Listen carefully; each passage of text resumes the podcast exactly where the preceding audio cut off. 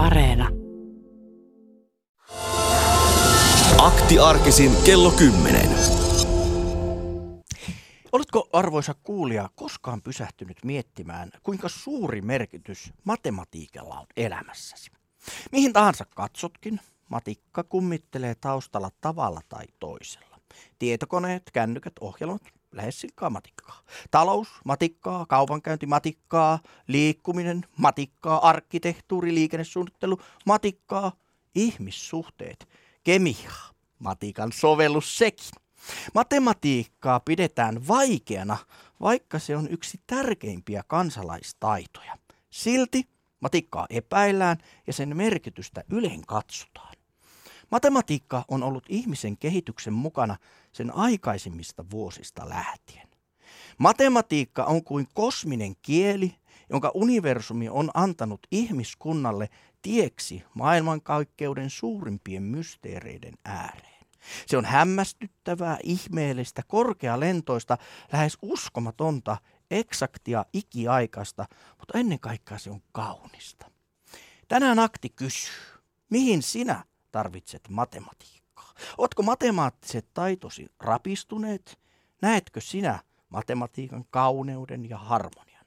Paikalla Jussi Neljöjuuri kaksi Putkonen ja Jenny Kultainen leikkauslehti. No terve vaan, terve. Ja tänään meillä on erikoinen akti, sillä meillä on myöskin vieras paikalla. Tänään voit kysyä matematiikan saralta lavealla penssillä, kun vieraana on Helsingin yliopiston matematiikan professori Samuli, Samu Siltanen. Tervetuloa. No kiitos paljon, mukava olla mukana. Ylepuhe akti. Lähetä WhatsApp-viesti studioon 040 163 85 86 tai soita 020 690 001. Ylepuhe. Niin, professori Siltanen, sinä olet vuoden alussa saanut matematiikkaseuran palkinnon matematiikan tai tieteen po- popularisoinnista. Pidät YouTube-kanavaa, Samun tiedekanavaa, niin tuota, sinä olet silmin nähden innostunut No matematiikasta. kyllä olen juu. Edelleen olin jo alle kouluikäisenä ja ei se näytä menevän ohi. Alle kouluikäisenä olit jo kiinnostunut tai innostunut matematiikasta, niin kerro siis, oletko jotenkin äidin maidossa imennyt itseesi numeroita? No vaikea sanoa, mistä tämä niinku tulee, mutta että kyllähän se tuntui tosi omalta kaikenlainen laskeminen. Ihan jo siis kaikenlaiset ala-asteenkin pluslaskut ja kertolaskut ja muut ja kaikki siitä eteenpäin. Se aina tuntuu jotenkin tosi kivalta. Ehkä siksi, kun siellä on se oikea vastaus lymyilemässä ja sen kun saavuttaa mitä tietä tahansa, niin se on se sama. Sä oot selkeästi ollut semmoisessa vähän niin kuin onnellisessa asemassa, että sulla on nähtävästi ollut syntymästä asti tämmöinen matemaattinen maailmankuva. Ja muistan aina lukion opettajani, kun tuntui, että miksei me nyt vaan lasketa, kun aina ennen matematiikan tai siinä alussa oli tämän teorinen, teoreettinen osuus, jossa niin kuin käytiin läpi tätä, että mitä tässä nyt ollaan niin kuin tekemässä. Vaikka otetaan yksinkertainen esimerkki, prosenttilaskut, se on sadasosa, se on suhdeluku ja näin poispäin. Ja, ja ei, ei heti alettu painaa niitä tota, laskuja läpi, niin mitä sun mielestä tarkoittaa matemaattinen maailman kuva, katsomus? No se on ehkä sellainen tapa katsoa maailmaa, jossa erityisesti kiinnittää huomiota niin kuin rakenteisiin, vähän niin kuin pysyviin rakenteisiin, vaikka arkkitehtuurissa sitten katsoo niitä geometrisia muotoja ja, ja niin kuin vaikka illanviettoa, jos järjestää, niin mielessä pyörii esimerkiksi vaikka no, budjetin riittävyys raaka-aineisiin ja miten mahtuu tarjouluastiat pöydälle ja missä järjestyksessä on geometriaa, miten ihmiset tulee sijoittaa sinne pöydän ympärille, että äh, niin kuin syntyy mahdollisimman paljon mukavia äh, vierustovereita ja tämmöisiä, niin kuin katse kohdistuu niin kuin tällaisiin systemaattisiin juttuihin siellä, minkä tahansa tilanteen taustalla. Mutta onko se siis aina matematiikkaa? Et esimerkiksi jos sä mietit, että, että tota, siellä on nyt se niinku vähän alkoholisoitunut eno ja mm-hmm. kuka laitetaan sen viereen, niin laskeeko jotenkin matemaattisesti, että kenellä kestää pinna pisimpään vaikka siinä kohtaa, kun eno on käynyt jo naukkaamassa salapullostakin vähän sen? Tai et, et, onko se oikeasti läsnä kaikessa? No sieltä, mun mielestä on. Mä oon tätä kovasti nyt pohtinut viime vuosina. Mä en ole vielä keksinyt yhtään asiaa, missä ei olisi niin kuin joku osuus myös matematiikkaa mukana. Mutta se on niin kuin kietoutunut sinne sekaan, että juuri kun kuvailit vaikka tätä enon tilannetta, niin kyllähän se nyt koskettelee ihmistä moniin muihin kohtaan toi tilanne kuin matemaattiseen hermoon. Mm. Mutta siellä on myös se niin kuin, ihan tämmöinen voisi sanoa graafiteoreettinen kysymys, että millä tavalla ihmiset vierekkäin aseteltuna niin kuin johtaa parhaaseen lopputulokseen, joka on sisältää semmoisen ajatuksen, että vierustoverien keskinäiset välit voidaan nyt jonkinlaisella numerolla tai arvolla kuvata, mikä tietysti on vähän sumeaa, mutta niin kuin, kyllä siellä taustalla kuitenkin semmoinen matemaattis-luontoinen asia piilee. Tästä me mun mielestä Samu, voinko kutsua sinua Samu? Kyllä voit. No, tota, päästään oikeastaan siihen ehkä suurimpaan niin kuin ongelmaan. Muistan, itse olin aritmetiikassa aika hyvä. Olin hyvä laskemaan. Olin Mitä nopea. aritmetiikka edes on? Avaa nyt Las- meille laskentaa. tavallisille tyhmille. Se on sitä perinteistä laskentaa, laskemista. Niin kuin 1, 2, 3, 4 vai pluslasku? Pluslaskut, Okei, plus- no ja miksei neljä juuri. Miksei sekin? Niin. Sekin hauska vekkuli siellä Mutta joukossa. heti kun siirrettyin sanallisiin tehtäviin, niin, niin minun intoilu ja tohotus loppui siihen. Ja, ja se, että miten sä Samu puhutaan tästä matemaattisesta maailmankuvasta, niin, niin jotenkin jäsennät kyseessä olevan ongelman matemaattiseksi. Mistä sä kaivat sen ajatuksen, että miten tätä voisi näiden numeroiden tai kaavojen kautta lähestyä? No aina niin kuin tässä matematiikka on, on, se on semmoinen niin kuin abstrakti, vähän niin kuin Platonin luolavertaus, jossa, niin kuin, jossa matematiikka on semmoinen hyvin kirkas teoreettinen rakennelma ja vähän niin kuin maailmalle vieras kaikessa puhtaudessaan ja siistiydessään. Sen takia niin kuin mä ajattelen sitä silleen, että siinä on se oma matikan maailma, missä laskutoimitukset on täydellisen tarkkoja ja asiat tapahtuu matemaattisella täsmäisyydellä. Ja sitten on tämä tota, enon ja illallisten maailma, tämä missä me eletään. Ne on niin kuin rinnakkain, se on toinen on vähän niin kuin virtuaalimaailma, mutta niillä on semmoinen tarkka yhteys. Että tavallaan mä näen ton fiiliksen, että kiva laskea näitä, koska silloin tavallaan siirtyy mielessään sinne matikan puolelle, missä kaikki on hyvin hallittavaa ja kristallinkirkasta ja menee täsmällisesti kun taas oikeassa maailmassa ei niinkään. Mutta se, että näitä pitää rinnakkain, se on niin kuin sovelletun matematiikan ytimessä, että nämä näkee niin kuin rinnakkain nämä maailmat, ja jostain ihmeellisestä syystä, niin esimerkiksi fysiikan lait noudattelee niin kuin matemaattisia kaavoja uskomattomalla tarkkuudella. Plus, niin kuin sanoin, niin jopa illan vietossa voi nähdä niin kuin pi- pilkkeitä sieltä matemaattisen abstraktin maailman puolelta. Että niin kuin, se onkin iso haaste, että niin kuin sekä nämä sanalliset tehtävät, eli oikean maailman, ja sitten sen laskennan, eli sen matikan puhtoisen maailman, että niiden välillä koko ajan astuu sinne ja takaisin. No miten sitten tämmöinen asia, kun mä oon miettinyt paljon sitä, että, että onko niin, että, että asiat eivät ole totta ennen kuin ne on pystytty matemaattisesti todistamaan. Mä en tiedä, pitääkö tämä legenda paikkaansa tästä, tästä tota, muinaisesta pulmasta, jäniksestä ja, ja kilpikonnasta, jotka lähti kilpajuoksuun. Kyllä. Ja sitten kilpikonna sai etumatkaa. Ja sitten, niin kun, että sitä ei pystytty pitkään aikaan matemaattisesti todistamaan, että, että miten se jänis muka voisi mennä nopeammin maaliin kuin se kilpikonna, koska aina kun kilpikonna on kulkenut tietyn matkan ja kun jänis on saavuttanut sen, niin taas kilpikonna on päässyt vähän eteenpäin. Niin, niin onko tämä siis totta, että tämä oli pitkään hankala matemaattisesti niin kun todistaa, että näin on? Ja ensimmäinen kysymykseni, onko asiat niin kuin epätosia, kunnes ne on matemaattisesti todistettu? No tässä on semmoinen, että matemaattiset työkalut, siis oli, se oli aluksi erittäin vaikea käsitellä. Mm. Ja nykypäivänä, jos käytetään, koska nyky, nykymatematiikka on ottanut äärettömyyden niin hyvin haltuun, meillä on niin tekniset välineet matematiikassa, millä äärettömyyksiä voidaan käsitellä tehokkaasti ja tarkasti. Niiden avulla tämä on ihan niin kuin piece of cake tavallaan niin kuin laskea. Niin ja normijärjellähän se on niin Joo, myöskin. aina nähtävissä. Et sit se niin kuin, tavallaan poistuu, mutta en ole filosofi, mutta mä ymmärrän, että siinä ehkä nykyfilosofian valossa on vieläkin pohdittavaa tässä ja Kilpikonnan jutussa, mutta ihan tämmöisen matemaatikon näkökulmasta, koska meillä nyt on niin kuin äärettömät lukujonot ja niitä koskevat niin kuin laskutavat, niin, niin, niin kuin teknisesti ottaen tuossa ei ole enää mitään ongelmaa sillä tavalla. Se voi ihan laskea, sitten se matchaa myös arkijärkeen sen kautta. Mutta siinä täytyy käsitellä äärettömyyksiä, että sen saa matchaamaan. Tänään tehdään siis matematiikka-aktia. Paikalla on Helsingin yliopiston matematiikan professori Samuli, Samu Siltanen. Kysyn vielä yhden kysymyksen. Minkä takia, ta, kaksiosainen kysymys, minkä takia ensinnäkin matematiikka mielletään hyvin vaikeaksi asiaksi, abstraktiksi, abstraktiksi asiaksi, mitä ei välttämättä tarvitse. Ja, ja, ja toiseksi, minkä takia ihmiset edelleen kysyy sen perustavanlaatuisen mm. kysymyksen, että tarviiko tätä mihinkään. Ja en minä tarvitse matematiikkaa mihinkään. No se vaikeus tulee varmaankin siitä, että matikkahan on, sillä- se on hyvin ankara laji, että siinä on aina se oikea vastaus olemassa, johon pitäisi päätyä ja sitten se pitäisi osata laskea. Hyvä puoli on se, että se voi laskea millä tahansa tavalla, jos ei tee virheitä, niin aina tulee se sama oikea vastaus. Mutta sitten jos ei niin kuin osaa tehdä niitä välivaiheita, niin matematiikka on sillä tavalla ankara, että sitten se vastaus ei löydy. Ja mä luulen, että se, että kun uusi tieto rakentuu vanhan päälle matematiikassa, ehkä enemmän kuin missään muussa asiassa, että jos ei ole vaikka kertotalut ja murtolukujen käsittely niin kuin luontevaa, niin todennäköisyyslaskuun niin kuin on erittäin vaikea päästä sisään. Että ne aikaisemmin opetetut asiat pitäisi olla hallussa ennen kuin voi mennä seuraavaan. Että tämähän ei ole esimerkiksi vaikka historiassa ihan näin, että siellähän voi katsoa jotain aikakautta, vaikka jotain toista aikakautta ei niin hyvin tuntiskaan, tai se järjestyksellä ei ehkä ole ihan niin paljon väliä, mutta matikassa on. Se tekee siitä sillä tavalla vaikeasti opittamaan, että oikeastaan missään vaiheessa ei olisi hyvä pudota kärryiltä. Mut ja se, se toinen kysymys. Kyllä et minkä takia ihmiset kysyy tätä, että mihin minä matikkaa tarvitsen? No matikkahan on jännällä tavalla piilossa ihmiseltä, että ei, totta kai me on järjesty meidän arkinen elämä niin, ettei koko ajan tarvitse ratkaista yhtälöitä tai laskea vaikeita laskuja.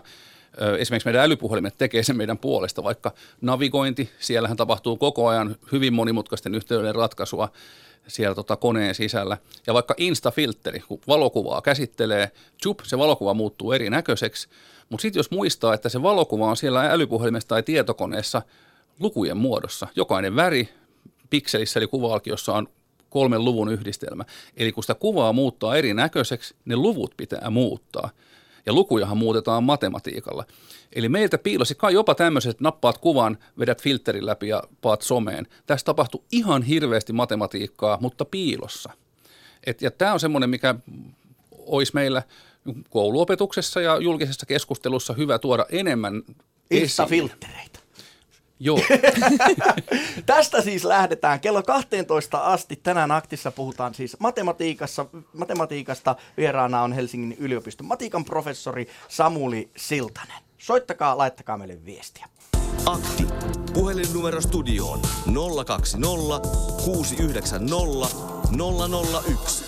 WhatsApp 040 163 85 86.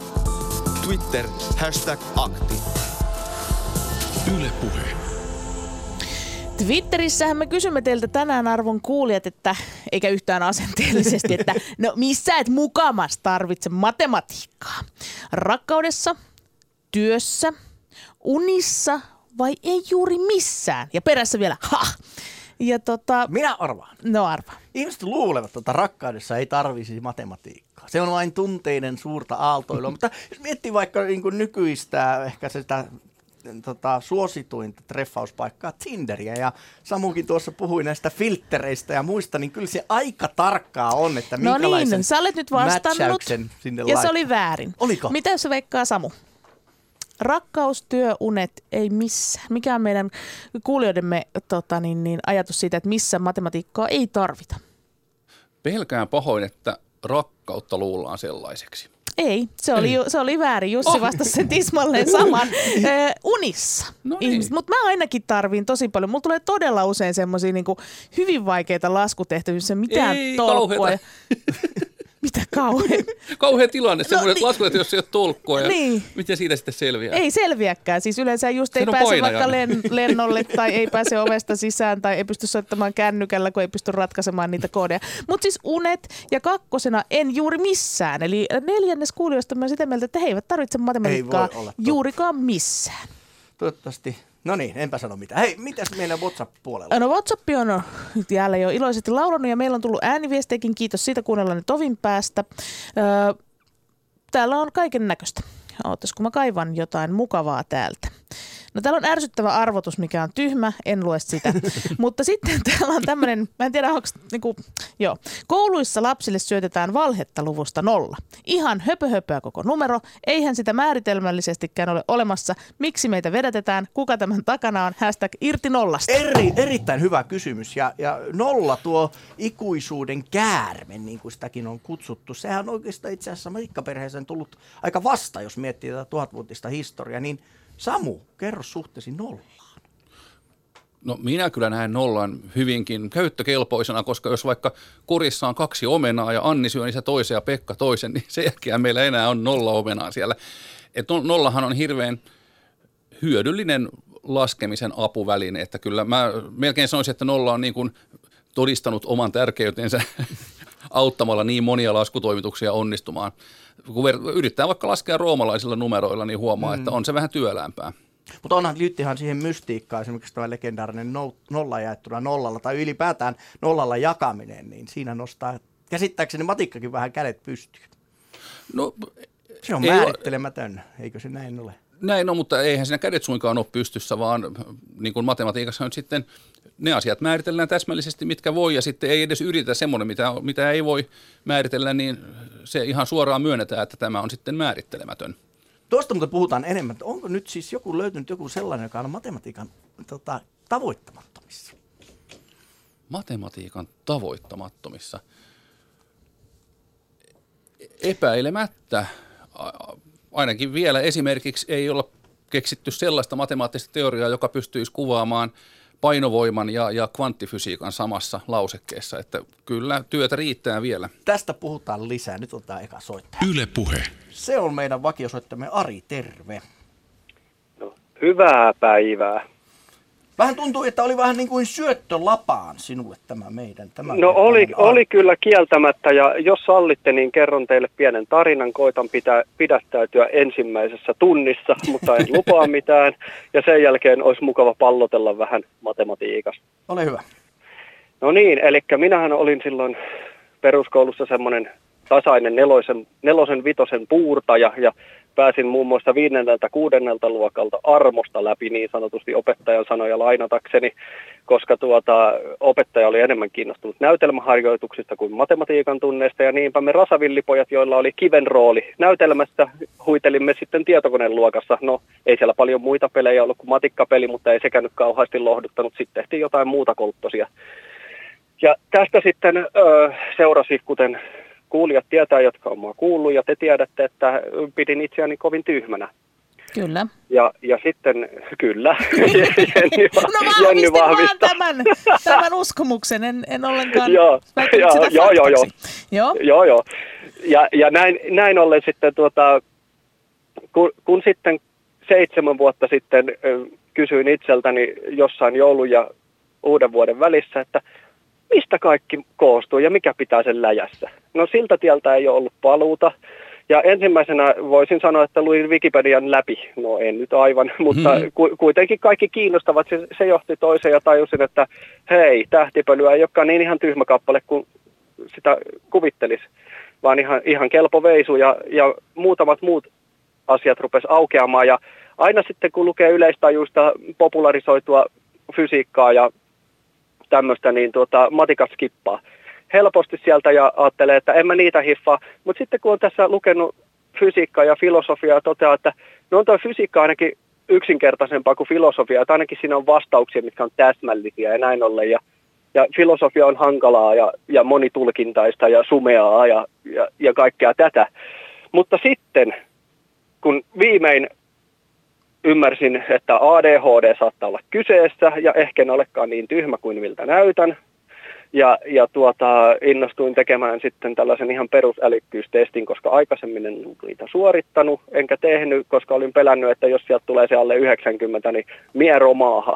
Mutta, mutta, mutta ei tullut ja joudun tekemään testi vielä uudestaan rauhallisemmin, kun mulla jäi 10 minuuttia aikaa vielä ja tuota, tein sen sitten rauhassa ja sain kaksi pinnaa paremmin ja totesin, että en edelleenkään ole tyhmä ainakaan tämän, tämän köpösen mensan testin mukaan. Ja, ja tuota, siitä ajattelin sitten, että no pirskatti ja hiukan henkisesti muutenkin toipunut siitä erinäisten tunnelukkojen vallasta. Ja nyt sitten olen aloittanut matematiikan kertaamisen tuossa kuukausi takaperi. Ja, yes. ja, tuota, ja nyt perusopin myös tässä ihan viime viikolla, tai pari viikkoa sitten, että aritmetiikka tosiaan on ihan peruslaskuoppia ja, ja tuota, muutama muukin termi tullut haltuun. Ja on erittäin iloinen, että aloitin tämän taipaleen samalla lailla kuin silloin 6-7 vuotta sitten, eli lainasin kirjastosta 13 kappaletta matematiikkaa koskevaa kirjallisuutta popularisoituna.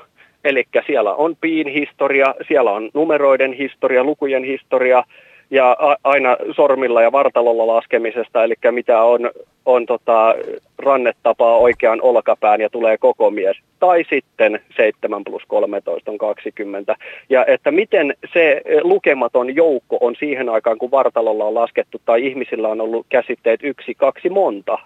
Ja kuuteen asti on voinut laskea yksi, yksi, kaksi, yksi, kaksi, yksi, kaksi, kaksi, kaksi, 221 ja 222. Nämä on ollut ne käsitteet, mitä ihmisillä on. Ja, ja maailmankuva on ollut sen mukainen. Eli tulee lukematon joukko. Meitä on kolme heimoa kasassa. Siinä on lukematon joukko väkeä. Ja he on voinut käsittää sen, että yleensä lukemattomalla joukolla tarkoitetaan jotain tämän tapasta. Sitten me ymmärretään, että kaksi miljardia tähteä jossain galaksissa tai jotain sen suuntaista esimerkiksi. Niin me voidaan heti ajatella, että niin, kaksi miljardia tähteä, että se on tuommoinen risteilylaiva tai muutama hävittäjä tai ö, esimerkiksi rahasummina.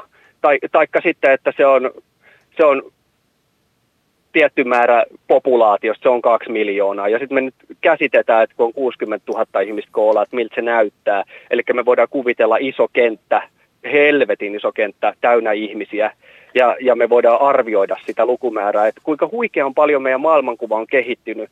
Ja sitten se nolla no, oli myös mielenkiintoinen tuolta Kiinasta. Arille pitää Kiinalaiset ja intialaiset. Mutta mä, mä sanoin, että eka tunti kyllä, riittää. Mä, mä pysäytän sut nyt tähän. Sä, py, ja sitten hei. Hei nyt mä, Ari, sun pitää kuunnella, kun Jussi kysyy sulta. Mä, no, loppukaneetiksi voin sanoa, että mä oon aivan yhtä innoissaan kuin silloin seitsemän vuotta sitten. Se on hyvä. Ja Joo. Sen, siis sen kysyn, kun, kun Samunkin kanssa puhuttiin tuossa aluksi siitä, että tästä matemaattisesta maailmankuvasta, kun sä oot nyt tämän matemaattisen matkan ehkä alkutaipaleella, niin, niin kerro vähän niitä kokemuksia, että miten, sä ole, miten sun käsitys olemassaolosta tai totuudesta on muuttunut, kun tämä matikka sulle alkaa avautua?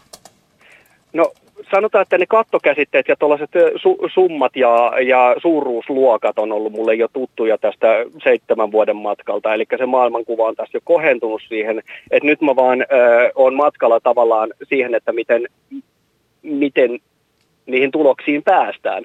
Eli mä oon ensin jotenkin kyennyt sisäistään ne, ja tämä myös oli se kokemus sitä tyhmyyttä vastaan, että helvattu soiko, että jos mä oon lukenut monimutkaista kirjallisuutta ja yhä useammin huomannut sen, että mä luen opettajille ja luennoitsijoille tarkoitettua materiaalia ja kykenen yhdistelemään sitä päässäni, että, että kyllä nyt siinä jotain tarttuu, että, että mun kokemus varmaan on ollut jotenkin omituinen siellä koulussa. Että tuota, että se, se, silleen se ei ole vielä muuttanut maailmankuvaa muuta kuin tämä justi, että miten ihmiskunta on muuttanut maailmankuvaa. Että sen ymmärtäminen on tullut tässä ja se, sekin on huikean mielenkiintoista. Ari, minä, minä kiitän sinua soitosta. Hei, kiitos. Ja pitkästä ja, matkasta. Ja minä kuuntelen korvahöröllä koko no, lähetyksen. Hyvä. Moi moi. moi. moi. Akti. Puhelinnumero studioon 020 690 001. WhatsApp 040 163 85 86. Twitter hashtag akti. Yle Puhe.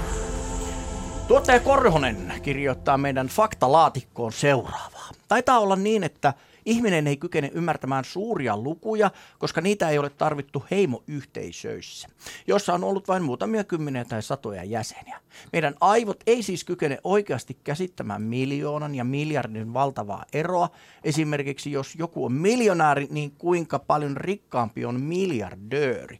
Mä vähän vielä jalostan tätä ja kysyn sitten kysymyksen, että nyt kun meillä puhutaan vielä näistä logaritmisesta kasvamisesta, ehkä jopa eksponentiaalista kasvasta koronan aikana, niin miten ihmisten kykyä ymmärtää lukuja voitaisiin parantaa?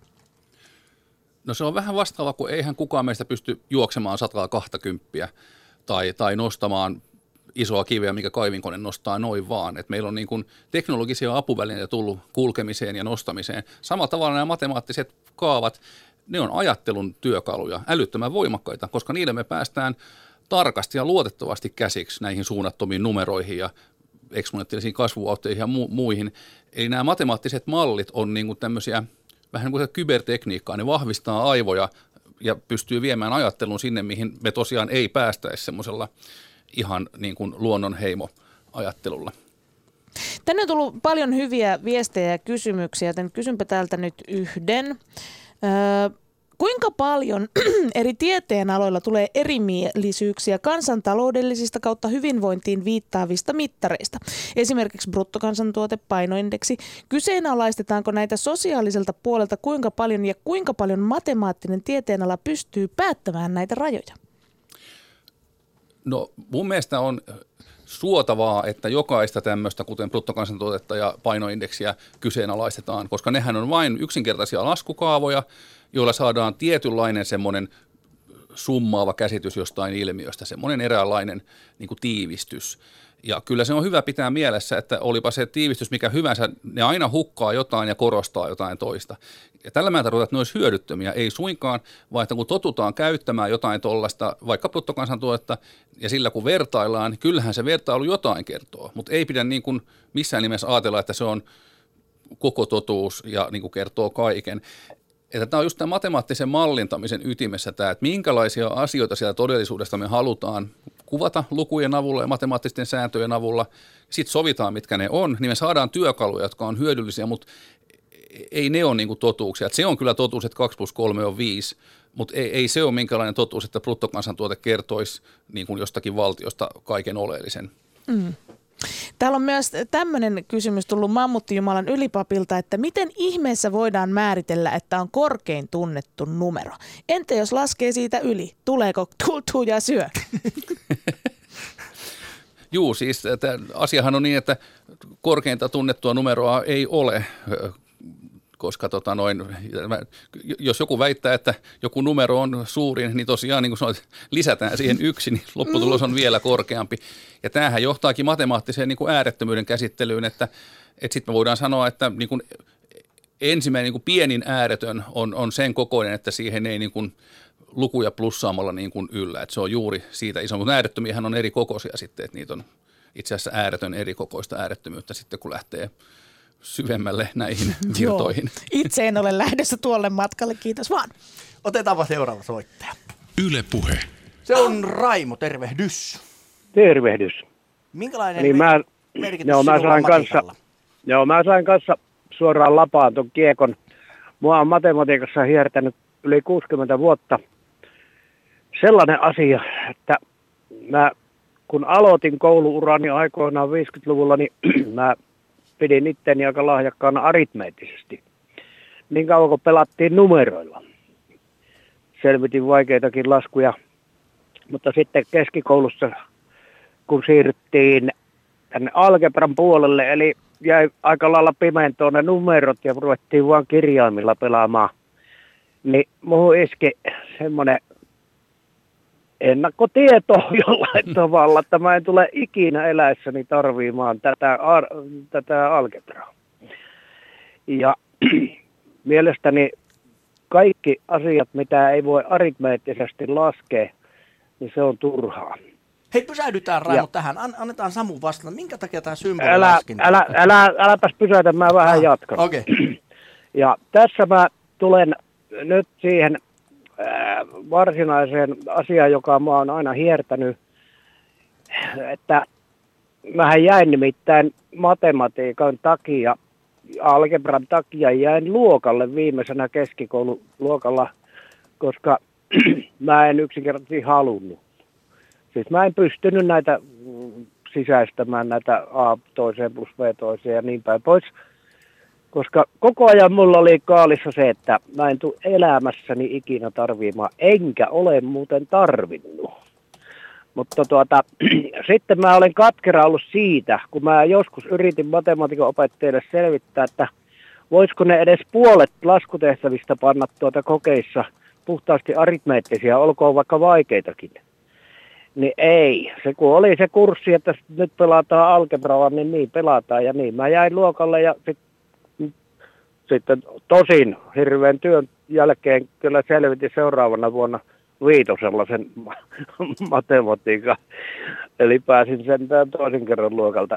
Ja tästä mä oon vähän ollut katkera tuossa opetussuunnitelmissa, että pitäisi tämä kuitenkin tämä perusaritmetiikka pitäisi olla se johtotähti, jolla pelataan koko kouluajan. No niin, Sammu.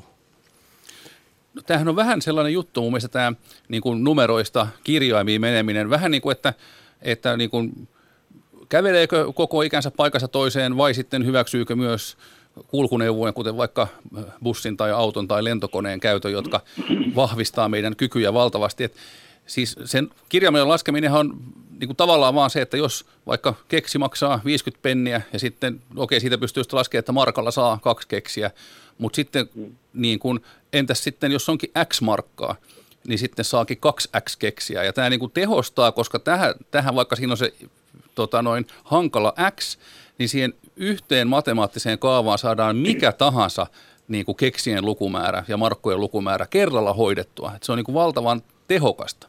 Et toki myönnän, että siinä joudutaan tekemään tämmöinen käsitteellinen ajatushyppäys ja se on niin kuin hankalampaa ja laskemisesta tulee työlämpää, kun ei ole vaan numeroita, mutta mä puolustaudun sanomalla, että näin saavutetaan myös niin kuin valtavaa tehoa. Esimerkiksi jos pitäisi vaikka kävellen ja uimalla päätyä Australiaan, niin kyllä tota, niin kuin lentokone hoitaa sen homman sitten kuitenkin kätevämmin. Joo, mutta siitä huolimatta kyllä minusta tämä perusaritmetiikka on elävämpää. Mä, mä olen aina harrastanut esimerkiksi sellaista, että kuinka monta pitkä rivi tulee kiinalaisia, jos ne pannaan maapallon ympäri tuota, puolen metrin välein seisomaan. Niin musta on paljon kiinnostavampaa, että se on 14 ja puoli kierrosta maapallon ympäri. Mahtavaa. Hei, Raimo, minä niin. kiitän soitosta ja toivotan hyvät päivän jatkot. Akti. Puhelinnumero studioon 020 690 001. WhatsApp 040 163 85 86. Twitter hashtag akti. Yle Puhe.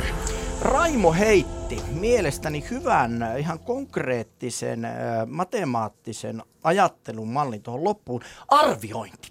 Ja isäni tätä mhm. aina niille niin kuin yritti johdattaa matematiikan maailmaan. Ja mitä enemmän nyt kun omia lapsiani yritän ohjata samalle tielle, niin aina pyrin heitä niin kuin kannustamaan, että he itse arvioisivat. Kun siellä lentää miljoonat ja miljardit aika, he, niin, kuin, niin sanon, että mittapa paljonko on tuon makkaran paksuus. Se on vaikka milli. Sitä mil, miljoona näitä makkaroita laitetaan niin kuin päällekkäin, että mitä luulet, mikä korkea torni niin sitten sieltä tulee, no ainakin metri. tai jotain tämmöistä. Niin, onko sun mielestä arvioinnin kyky niin osa matemaattiseen maailmankuvan omaksumista? No kyllä, tämäpä oli mahtava kysymys, koska kun usein kun törmää tähän, että mitkä olisivat ne tärkeimmät niin kuin matemaattiset asiat, mitä niin kuin, normi-ihmisellä siis ei matemaatikolla pitäisi olla, niin mä aina kyllä pidän mukana tämän suuruusluokkien tajun. Se on tosi tärkeää, että niin kuin, on vähän semmoinen fiilis, että jos on sadan ihmisen juhlat tai tuhannen ihmisen tilaisuus, että paljonko sinne nyt pitää niin kuin pöperöä hommata. Ja niin kuin, jos pysyy, pysyy niin kuin, äh, käyttökelpoisena tai niin kuin hyvänä tämmöinen suuruusluokkien tai jos myös nopeat arviot, että paljonko se nyt suunnilleen on. Mun mielestä se on niin kuin ihan kyllä matemaattisen ajattelun ytimessä. Ja sen, senpä takia mun mielestä myös on tärkeää kertotaulut ja ihan tämmöinen laskeminen, että kaikkea laskemista ei pidä jättää koneiden tehtäväksi, koska ainahan kun näpyttelet laskimeen tai mm. tietokoneeseen jonkun laskun, kyllä se jonkun numeron sulle antaa, mutta sitten onkin kysymys, että merkitseekö se numero mitään. Ja sehän liittyy siihen, että näppäiletkö sinne oikein ja onko se niin kuin järkevä se laskutoimitus, jonka tarjoilit sille koneelle tehtäväksi.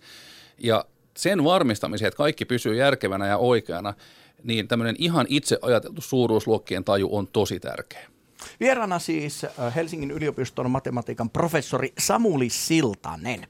Jenny, nyt kuuntelijoiden Joo. kysymyksiä, kommentteja. Täältä on tullut vaikkapa ja mitä. Öö, miljoona minuuttia on yhdeksän päivää ja miljardi minuuttia on 33 vuotta tai jotain muuta jotain, mutta kuvaavaa. Eli tässä nyt tuotiin tätä esille tätä miljoonan ja miljardin eroa kansantajuisesti.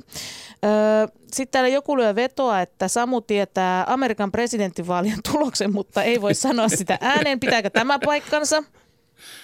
Kyllä tämä on aika vaikeasti ennustettava asia, niin kuin nähtiin myös neljän vuoden takaisissa Amerikan presidentinvaaleissa, että useimmat ennusteet meni harhaan, että Juu, ei, tätä ei kyllä niin kuin uskalla lähteä mm. Mutta eikö sielläkin ollut, Oxford Analytics teki jotain sellaista, en tiedä mallintamista, mihin muut eivät kyenneet. Ja tämä oli mun mielestä niin kuin matemaattiseltakin ongelmalta aika niin kuin mielenkiintoinen asia, että ovatko he keksineet jotain algoritmia, jotain sellaista, mitä me muut emme tiedä. Kyllä se on aina tosi mielenkiintoista, kun näkee, että joku matemaattinen malli toimii paremmin kuin toinen. Silloin on paremmin onnistuttu kaivamaan ne oleelliset asiat esiin ja paremmin ymmärretty niiden väliset niin kuin, riippuvuussuhteet. Et ilman muuta kiinnostavaa. Täytyy muuten todeta, että kävin kurkkaamassa Twitteriämme ja, ja kaikesta tästä keskustelusta huolimatta niin vaihtoehto en juuri missään. Kun kysymys on, että missä et mukamas tarvitse matematiikkaa, niin koko ajan kirii vaan korkeammalle mm-hmm. ja mhm. korkeammalle, sillä jo 29 prosenttia annetuista äänistä. Ja tämä mun mielestä kuvastaa hyvin sitä, että me suomalaiset ollaan tämä pikavippien luvattu maa ja luottotiedottomien valtakunta. Kyllä me nyt Samun kanssa yhdessä miehessä nyt päätetään, että yritetään saada tuo prosentti painettua mahdollisimman alas tämän Yritetään vaan. Aikana. Yle puhe. Nyt meille on soittanut Marja, terve. No terve tuota, näistä hyödyistä, mitä mun mielestä matematiikka on minulle opettanut. Mä oon siis pienestä saakka rakastanut matematiikkaa. Ihanaa, ja, yes. ja mä uskon, että looginen ajattelu ja tämmöinen niin kokonaisuuksien suht nopea hahmottaminen johtuu ihan siitä, että kun mä oon ratkaissut näitä matemaattisia ongelmia. Joo, jatka vaan. Joo, joo. Ja tota... No mutta minkä tyyppiset ongelmat sua kiinnostaa? Matikkakin on niin joo, iso spektri on... geometriasta, algebraa, differentiaalilaskentaa. Joo, joo. No tota, ihan tämä no, perusmatematiikkaa, kaikki ne haaroineen ja sitten fysiikka ja, ja erityisesti nämä yhtälöiden ratkaiseminen, että mitä hankalampi yhtälö, niin sitä mielenkiintoisempi. Että mä muistan joskus opiskeluaikoina, kun kaverit lähti lauantaina juhlimaan ja mulla jäi joku ongelma kesken, niin mä jäin sinne opiskelijahuoneeseen miettimään sitä ongelmaa. Mutta tota, se, mitä mä oon jälkeenpäin ihmetellyt, että, että hirveästi ratkottiin kaikkia yhtälöitä, oli differentiaalilaskentaa ja integraalilaskentaa, mutta mä en tänä päivänäkään tiedä, että mihin niitä käytettiin. Että meitä opetettiin tekemään näitä tai ratkaisemaan ongelmia, mutta niitä ei kytketty mihinkään käytännön Joo. tilanteisiin. Nyt Maria, meillä on erinomainen vastaaja tähän näin. Mihin tarvitaan differentiaalilaskentaa? No esimerkiksi vaikka epidemiaa mallintamiseen ja Joo. toisaalta esimerkiksi AIDS parannettiin äh, Joo. niin kuin differentiaalilaskennalla 90-luvulla. Joo. Eli tämä siis kolmen lääkkeen yhdistelmä, jolla, jolla niin kuin HI-virus saadaan oleellisesti täysin kuriin. Joo. Se keksittiin differentiaaliyhtälöitä käyttämällä. Joo. Ja munkin Joo. mielestä koulussa, kaikessa matematiikan opetuksessa pitäisi mun mielestä aina pitää elävästi esillä Joo. kaikkia näitä yhteyksiä, koska osalle Joo. opiskelijoista se on suurimmalle osalle ehkä olisi niin kuin erittäin tärkeä niin kuin motivaation lisääjä. Joo, mä oon ihan samaa mieltä, mutta mun aikana tätä ei tapahtunut, mutta, mutta lähinnä kiehtovaan se, että että onnistu ratkaisemaan sen yhtälön tai Joo. mikä se matemaattinen ongelma olikaan, eikä, eikä silloin mietitty, että no mihin mä tätä tarvitsen, se vaan oli se ydin, että se onnistui. Kyllä. Mutta ihan tätä vielä niin kuin su, suuru, suuruuksien ajattelua, niin tota, yksi puute, mikä meillä on, no joo, tämän päivän matematiikasta, on laskutikun käyttö. Joo. Et silloin kun sitä käytettiin, niin oppi tuota, hahmottamaan ne kokonaisuudet. Ja mun täytyy kertoa, että kun mun isän työpaikalle tuli nuori insinööri ja oli suurin piirtein tällainen ongelma, että mitä on kaksi kertaa kolme, niin tämä insinööri otti tämän laskun, kun sanoi, että se on noin kuusi. Mahtavaa! Kiitoksia Maria oikein paljon Joo. hauskasta puhelusta. Ja hei, pidä tota, matiikkataitojasi yllä ja ratko niitä ongelmia. Se on ennen kaikkea se on tosi kiva. Niin onkin. No Olen niin. samaa mieltä. No niin, hei. Moikka. Kiitos. Akti. Puhelinnumero studioon 020 690 001. WhatsApp 040 163 85 86. Twitter hashtag akti. Yle Puhe.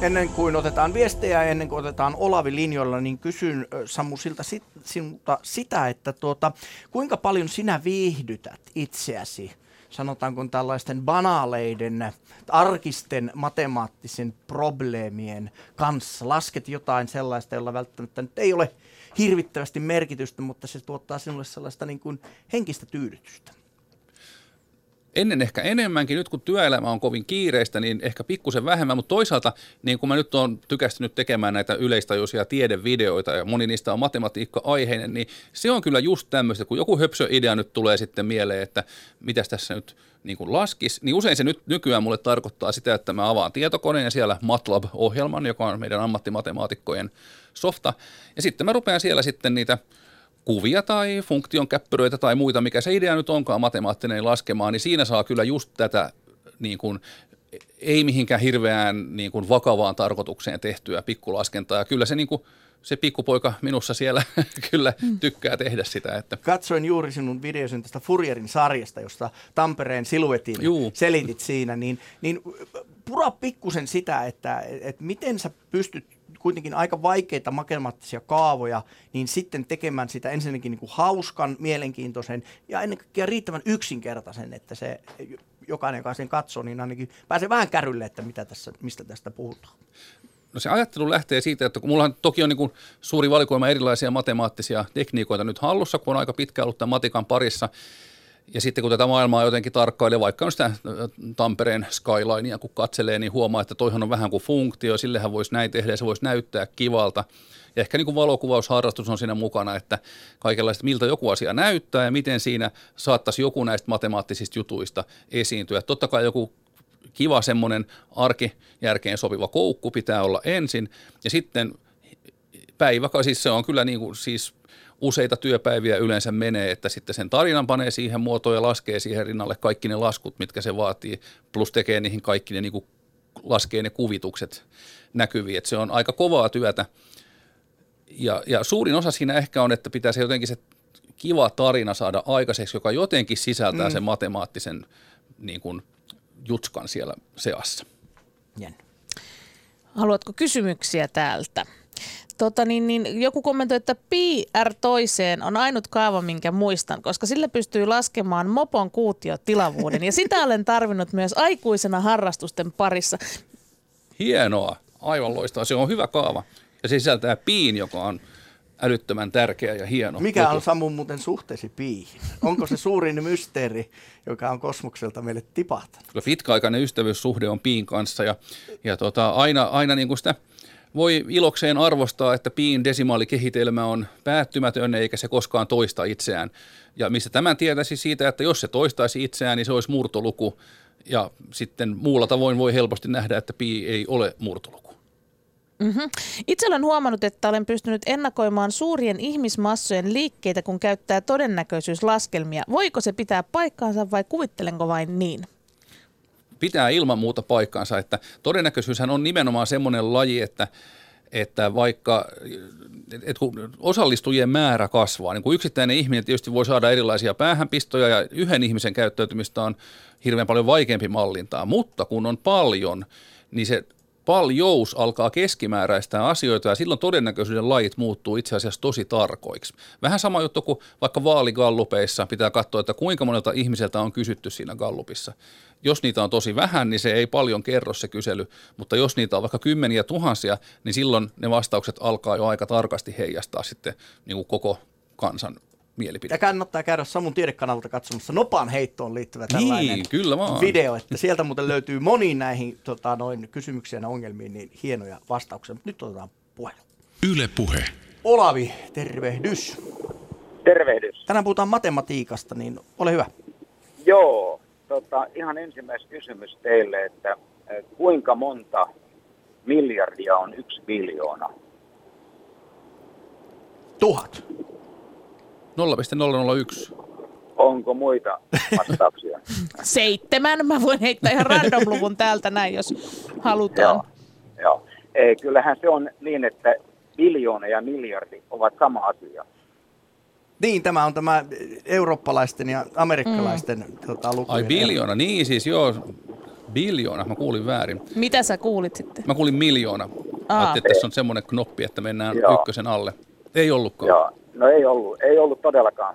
Ja, ja tota, mulla kansakoulun opettaja aikoinaan on aika tavalla sekoillut tämän asian kanssa. Hän halusi briljeilla sillä, että, että et, tota, esitti meille myöskin eteenpäin sitä biljoonasta, eli triljoona, kvadriljoona, kinttiljoona ja sektiljoona ja niin poispäin. No, tota, mm. Mutta siinä kävikin sillä tavalla, että hän ei ihan tarkkaan sitä suhdelukua muistanut. Ja, ja tota, välillä se oli sata ja välillä se oli kymmenen, mutta tuhanteen hän ei koskaan sortunut. Tota, jotta jotta niin saataisiin oikein selkeä käsitys siitä, mistä on kysymys, niin sanon vaan, että there are seven, uh, billion people in the world. Eli suomeksi meillä on seitsemän miljardia ihmisiä tällä pallolla. Mutta kun mä lueskelen täältä nyt Wikipediaa, joka on tietysti täysin aukottoman oikeassa, niin täällä Joo. kyllä sanotaan, että biljoona on miljoona miljoonaa tai tuhat miljardia, eli Joo. miljoonan toinen potenssi. Että nykyenglannin sana billion tarkoittaa yleensä miljardia, mutta tämä biljoona suomeksi olisi sitä, mitä Jussikin tuossa tarjosi, eli, eli tuota, tuhat miljardia. Siis oli aikoinaan... mitä oli tähän aiko... sanoo Samu, koska Samuhan tietää kaiken. Joo. Hän on kuitenkin no niin, matematiikan Samu, professori. Right. Kyllä, kyllä mä yleensä teen tosiaan niin tämän kielitieteellisen eron tässä, että, että biljoona suomeksi on tuhat miljardia, mutta biljon englanniksi on se miljardi. Ja näistähän pääsee eroon käyttämällä kymmenen potensseja, että puhutaanko nyt 10 9 vai 10 12, niin sillä tavallahan asia on täysin ristiriidaton mutta kaikki ei käytä niin kuin Ei käytä, se on totta. Niin, mutta pitäisi, no, ai että kun pitäisi käyttää. Oliko sulla olla vielä joku kysymys? On. Tämä, ei, ei, tässä, tai ei kysymyksiä enää, vaan, vaan tuota kommentti sen verran, että tähän siis perustuu siihen, että aikaisemmin meillä todella oli suhdeluku miljoona. Yksi miljoona. Ai, kaikkien näiden lukujen eh, eh, triljoona, kvadriljoona, kvinttiljoona ja myöskin biljoona niin kuin siihen kuuluen. Se oli miljardi, eh, anteeksi, miljoona, mutta, mutta se myöt, on muutettu myöhemmin tosiasiassa tuhanneksi. Ja tämä miljardihan on saanut, sehän on saanut nimensä Saksan valtiovarainministeriöstä 1800-luvulla. Ja siinähän kävi niin, että, että tota, sitä seurasi muutama muu maa, muun muassa Pohjoismaat ja Suomi. Ja Saksa tietysti käyttää myöskin miljardia. Ja käyttää hyvin varovasti tätä biljoonaa, kun sielläkin on pikkasen sellainen käsitys, että biljoona on eri luku kuin miljardi. Me ollaan siirrytty siihen tuhanteen ja voitte hyvin kuvitella, minkä, siis tuhanteen suhdelukuna – ja voitte hyvin kuvitella, minkälainen sotku siitä syntyisi, Kyllä. Jos, ei, jos ei koko maailmassa että tämä homma toimisi samalla tavalla. Mehän ymmärretään kaikki väärin ja muun muassa suomalaiset toimittajat tuolla televisiossa ja radiossa niin erittäin usein sekoilevat tämän asian kanssa. Mutta jos, jos tota, kansa voisi oppia sen asian, että miljardi on sama kuin biljoona, niin silloin ne tulisi takaisin kartalle. Näihin sanoihin ollaan. Kiitos soitosta. Kyllä mun on vaikea luopua sitä miljoonan suhdeluusta. Ei pysty luopumaan sitä. Kyllä se on. Pidät kiinni siitä. Joo, pidän, pidän. Tai sitten kymmenen potensseina vaan raakasti. Akti. Puhelinnumero studioon 020 690 001. WhatsApp 040 163 85 86. Twitter hashtag akti. Yle Puhe. Kuuntelet Yle Puheen aktia ja tänään puhutaan matematiikassa, matematiikassa, matematiikasta. Paikalla Jussin ja Jennyn lisäksi Helsingin yliopiston matematiikan professori Samuli Siltanen. Samu, hei tota, ö, ensi tunti on vielä onneksi aikaa mennä korkeampan matikan puoleen, mutta kysyn sellaisen yhden jutun, että tuota, logiikka kuuluu ainakin lukiossa osana matematiikan Kyllä. oppimäärään. Ja logiikka on kuitenkin myöskin ehkä vähän niin kuin filosofinen lähestymistapa, niin onko mielestäsi A, logiikan paikka matematiikan alla ja B, onko se jonkunlainen matematiikan filosofinen ulottuvuus? No mä näkisin sen niin, että siis meillähän on Helsingin yliopistossa erittäin vahva matemaattisen logiikan tutkimusryhmä, joka ilman muuta on niin kuin matematiikan osa, mutta sitten myös niin kuin filosofien puolella tehdään logiikkaa. Mä näen sen mieluummin niin, että se on hyvä, että se aihepiirinä niin kuin kattaa, menee yli perinteisten tiederajojen. Se on musta aina niin kuin ajattelulle hyvä, ettei turhan paljon lokeroiduta. Mutta niin tämä, niin kuin mitä matemaattiseksi logiikaksi sanotaan, niin se on semmoinen niin kuin matematiikan ankaran, ankaran täsmällinen osa-alue, jossa sitten lasketaan itse asiassa juurikin näitä erikokoisia äärettömyyksiä. Melkoisen huikeaa ajattelua itse asiassa pyörii siellä Kuuleman mukaan olemme saaneet ääniviestin aiheesta. Joo, kunhan tuo kertoisi tuo tuottajamme, että missä kohtaa se mahtaa olla. Odotapa hetki. Teetkö sinä Samu koskaan kotioloissa näitä totuustauluja? logiikan suhteen, josta pystytään löytämään sitten loogisia epä, epäkohtia.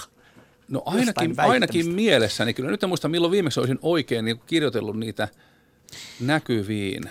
Hei, nyt se on täällä. Noniin. Kuunnellaanpas tämä. Hei, semmoinen kysymys Samulle, että ää, jos on niin kuin hyvä logiikan taju ja niin kuin tämmöinen raamantaju ja pelisilmä, niin voiko olla tavallaan matemaattisesti lahjakas? Koska mulla taas kaikki tämmöinen avaruudellinen hahmotuskyky on tosi huono. Ja sen takia mä oon opetellut matikkaa tosi paljon semmoista niin kuin lorujen ja tällaisten muodossa ja muistisääntöjen. Ja sillä pärjännyt. Mutta en ole matemaattisesti lahjakas, vai olenko? No sanoisin, että ilman muuta olet.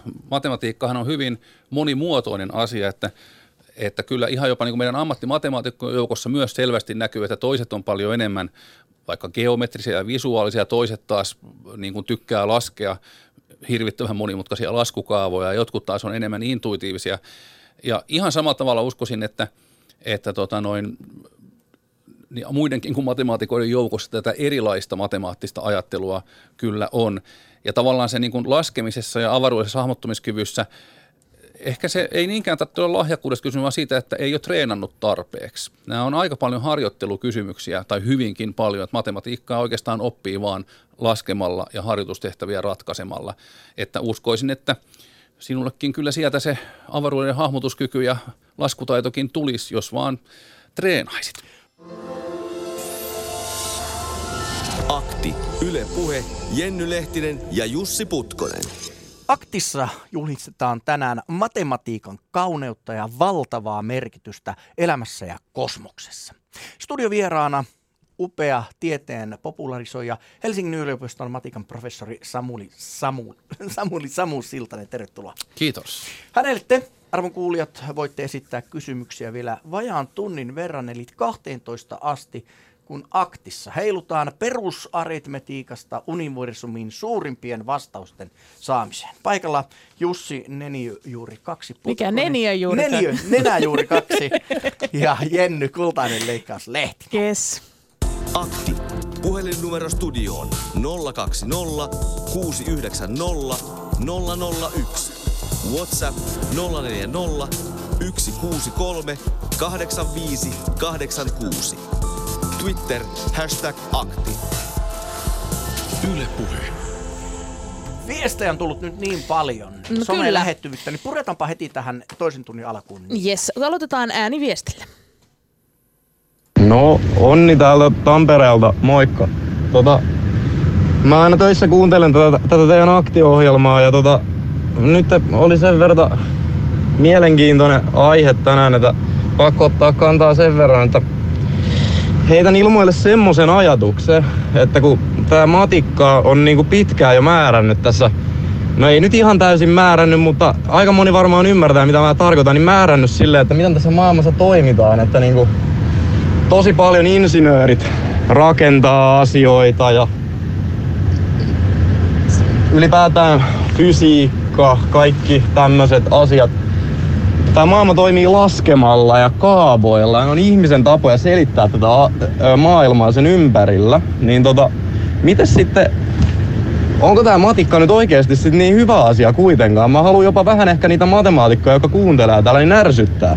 Että onko se nyt niin hyvä asia sitten kuitenkaan? Kun tota, se on sitten lopulta ehkä johtanut tähän niinku maailmantalouden tämänhetkiseen tilanteeseen kuitenkin, kun kapitalismi kapitalismihan niin kuin, pyrkii voitot maksimoimaan ja tota, öö, matematiikka antaa oivat keinot muun muassa laskea sen.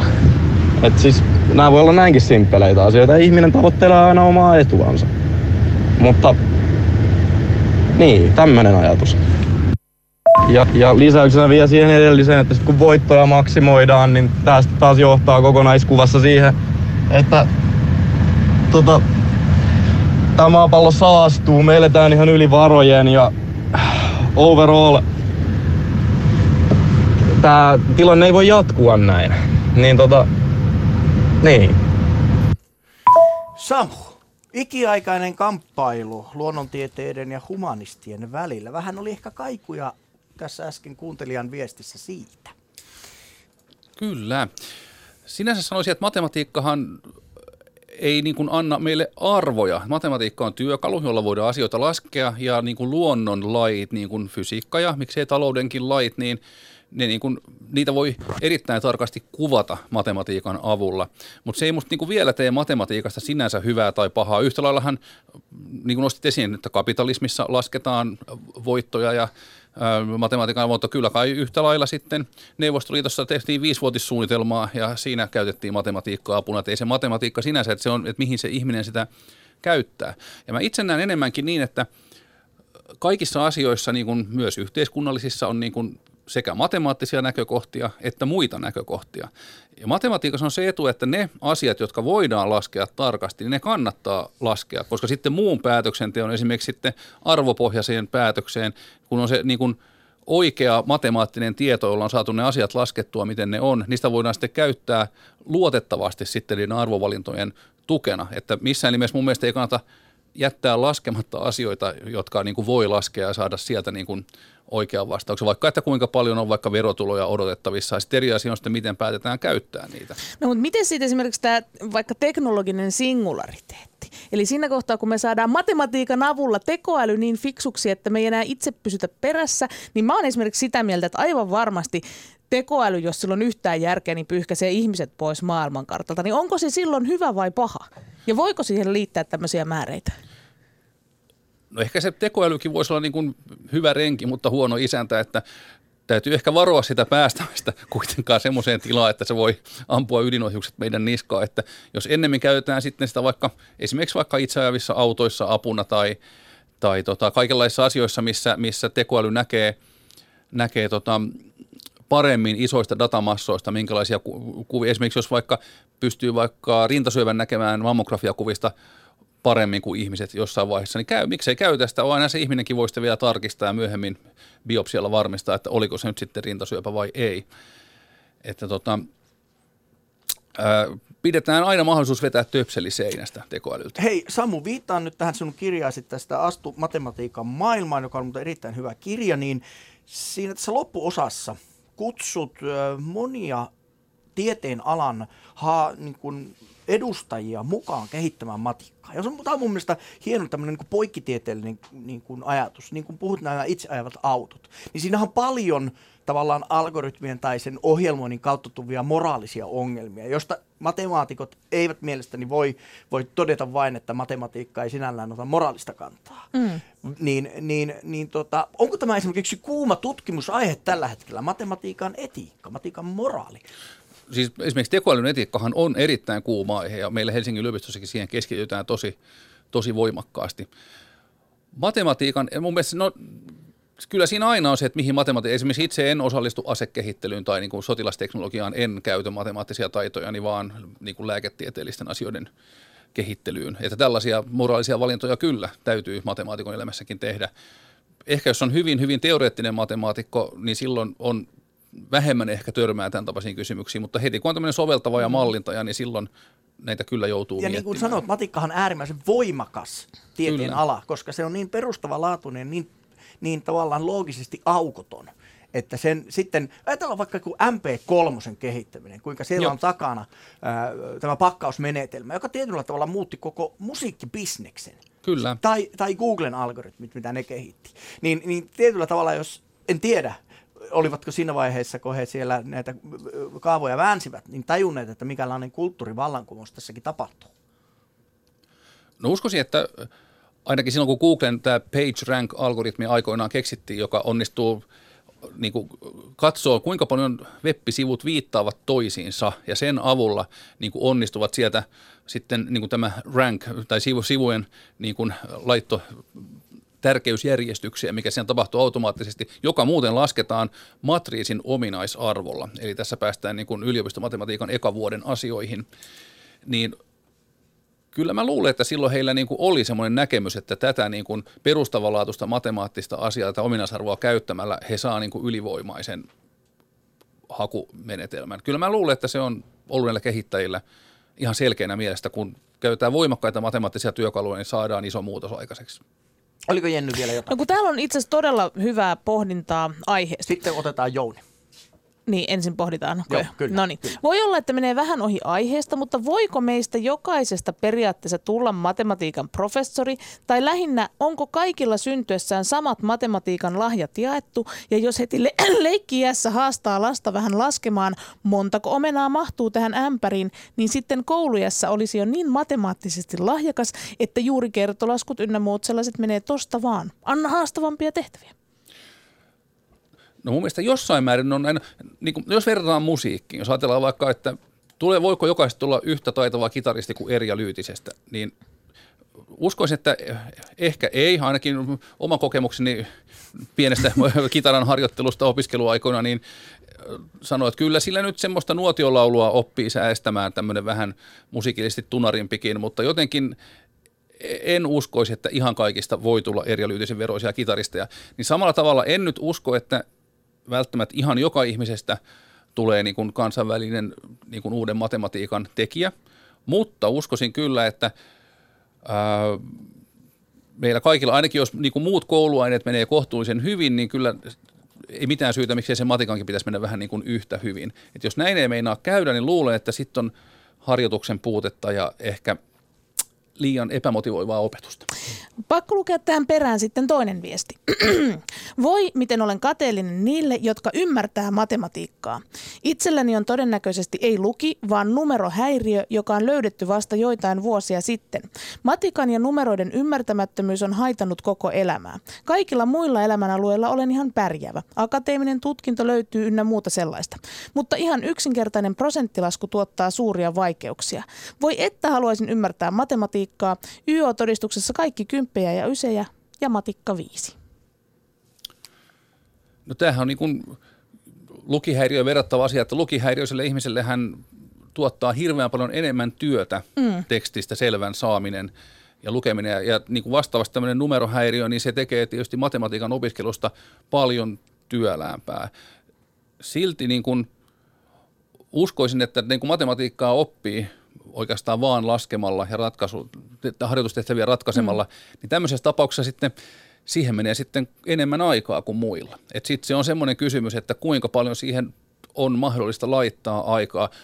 Optimistina uskoisin, että kyllä varmasti pystyt oppimaan niitä juttuja, mutta että se on vaan työlämpää. Yle puhe. Nyt meillä on soittanut Jouni. Kiitos kun jaksoit odottaa. No morjesta, morjesta. Morjesta, morjesta. Meillä on Helsingin yliopiston matikan proffa Samuli Siltanen täällä lähetyksessä mukana, niin ole hyvä. Aika on sinun.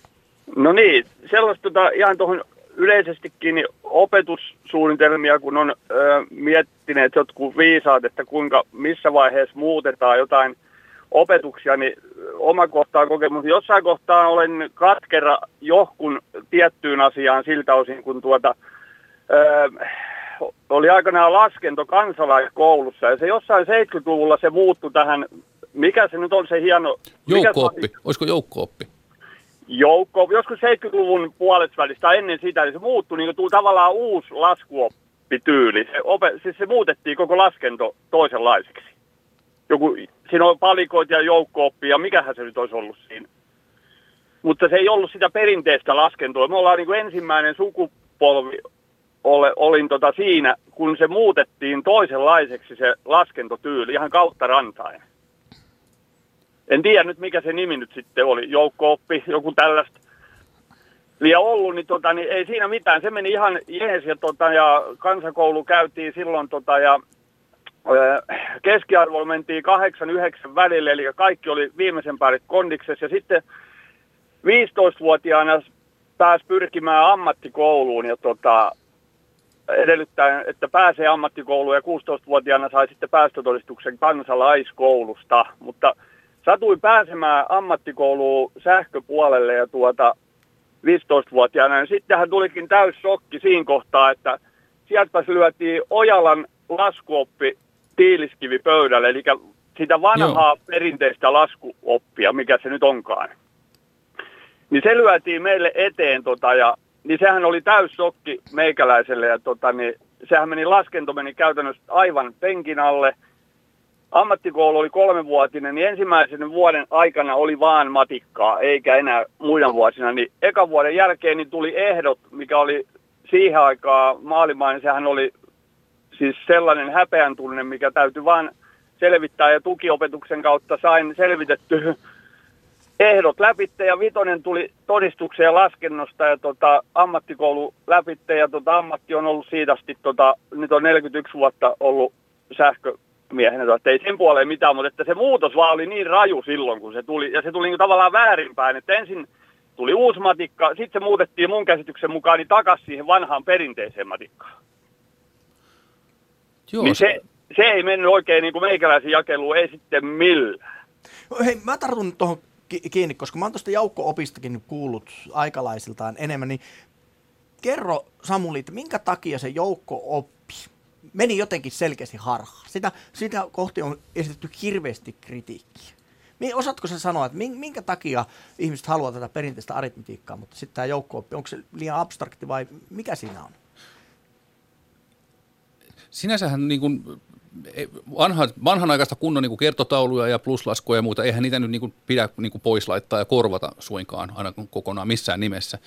Se joukko, mä muistan itse, olin peruskoulun niitä ihan ekoja vuosia peruskoululaisia ja silloin me tehtiin sitä joukkoa. Musta se oli jotenkin hirveän hauskaa yhdistellä ankkoja ja omenoita. No, se oli kaikki matikassa hauskaa. niin oli, mä tiedän. Joo, mutta tota, Siinä on semmoinen, että meille, meille ammattimatemaatikoillehan joukko-oppi on niin kuin ihan joka päiväinen työkalu. Me käytetään sitä koko ajan mutta tota noin, aika paljon monimutkaisena tavalla varmastikin oikeastaan kuin siellä mitä ala tehtiin. Et munkin on vähän vaikea ehkä nähdä, että onko se siellä ala nyt sitten, antaako se nyt kuinka paljon sitten ajattelun työkaluja verrattuna siihen, että jos sen saman ajan käyttäisi sitten niin kuin numeroon laskemiseen niin kuin perinteiseen tapaan. Mutta mä en nyt, mulla ei ole ihan tarkkaa tietoa siitä, että mitä sen joukkopin tieltä meni silloin pois – ja et, vaikea arvioida, että mitähän tuossa nyt sitten on mahdollisesti tapahtunut. Joo, si, se on, ei siinä mitään, se oli ihan jee, sen, sitä protestoa vasta oli hyvä ja niin kuin sanoin, niin tuota, pärjäsin todella todella hyvin siinä, ei siinä mitään, mutta se oli se sokki, kun ammattikouluun tultiin, niin siellähän vaivuttiin takaisin siihen vanhaan. Sielläpä se ei ollutkaan enää tätä niin sanottua Joo. uudempaa matematiikkaa.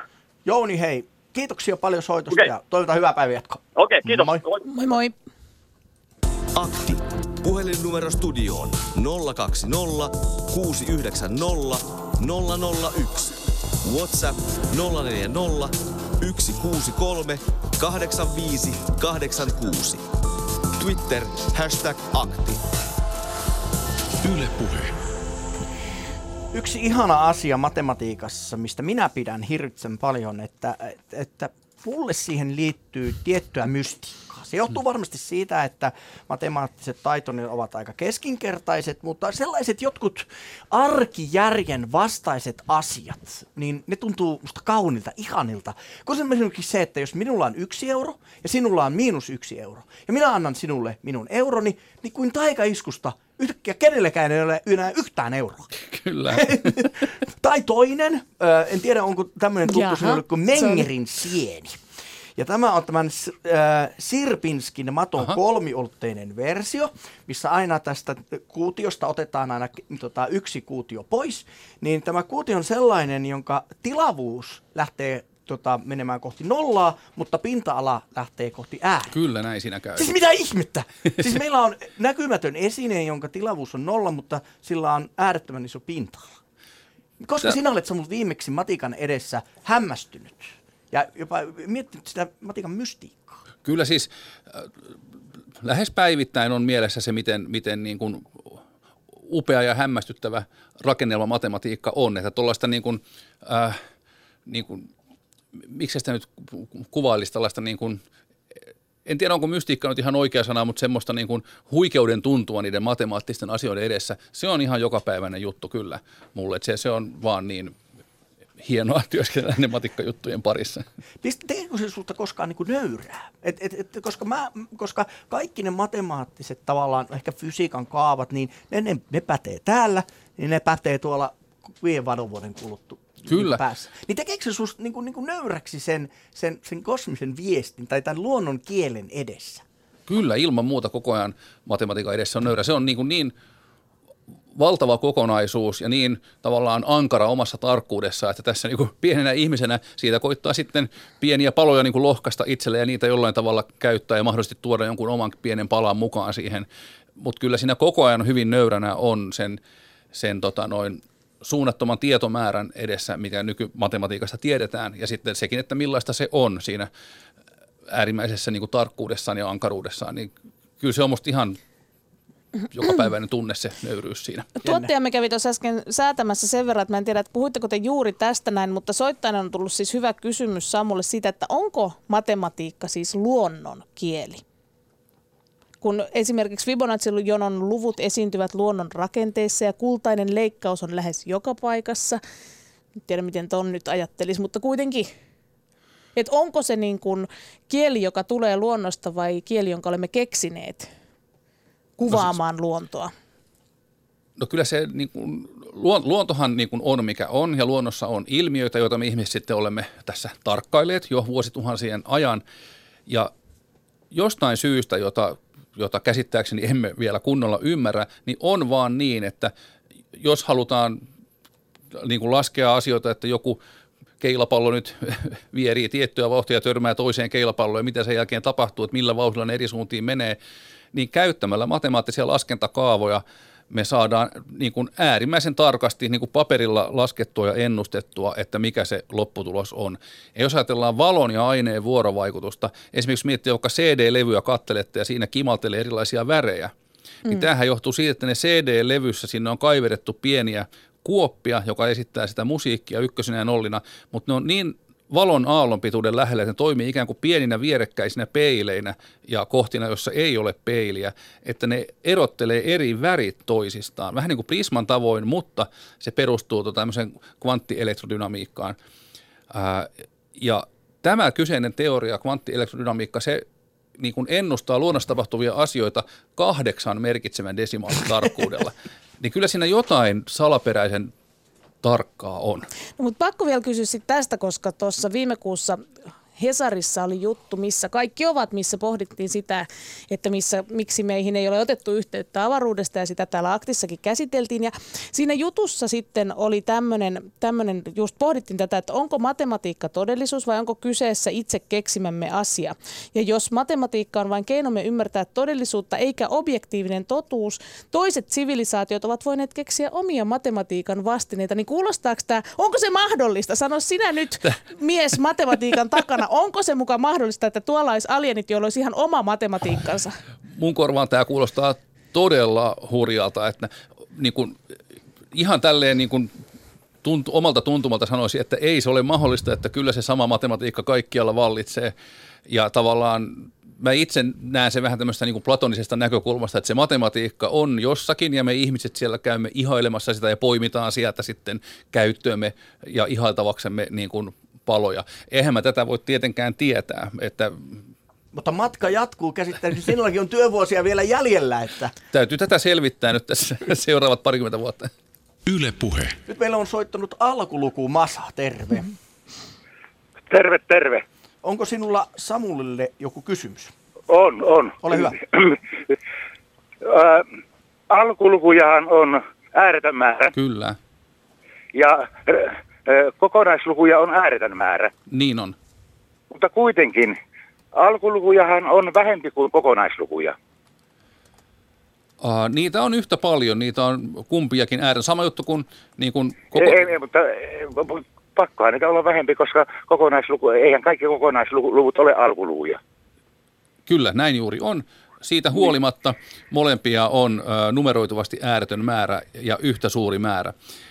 Tämä on, tämä on äärettömien asioiden laskuoppia, joka on, on tota noin, äh, arkijärjen vastaista.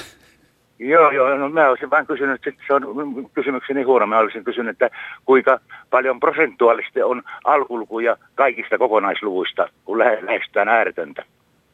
Tästä, tämä, on, tämä on erittäin hyvä kysymys ja tässähän niin kuin on tässähän on niin kuin, esimerkiksi Riimanin hypoteesi on tämmöinen suuri matemaattinen kysymys, johon ei ole vielä vastausta, joka nimenomaan arvioi just sitä, että tavallaan jos mennään ihan äärettömän asti, niin silloin vastaus, että molempia on ääretön. Mutta mehän voidaan tehdä niin, että mitä jos me otetaan vaikka... Mennään, no mennään mahdollisimman kauaksi. Niin, mennään ei vaan mennä, johonkin, ei, ei ihan ei, äärettömään. Ei, ei, ei, mennä, ei mennä äärettömään, vaan mennään lähelle äärettömyyttä. Niin voidaanko laskea, kuinka monta prosenttia alkulukuja on kaikista kokonaisluvuista? Tähän on olemassa niin kuin melko tarkkoja kaavoja jo, mutta se niin kuin kaikkein suurin tarkkuus ja ymmärrys vielä puuttuu. Että jonkinlaisia semmoisia niin arviointeja on, on tota, logaritmisia arvioita, mutta tietämys on valitettavan puutteellinen vielä tässä, että tässä on isoja avoimia kysymyksiä. Joo, joo. Vai niin. Joo, Hei, tämä on. Niin? Masa, minä kiitän niin. sinua. Selvä, kiitos. Kiitos. Moi moi. moi. Akti. Puhelinnumero studioon 020 690 001. WhatsApp 040 163 85 86. Twitter hashtag akti. Yle Puhe. Kuuntelet Yle Puheen aktia. Tänään puhun matematiikasta. Jussin ja Jennyn mukana seurassa lähetyksessä on Helsingin yliopiston matematiikan professori Samuli Siltanen. Hei tota, ähm, puhutaan vähän neromyytistä.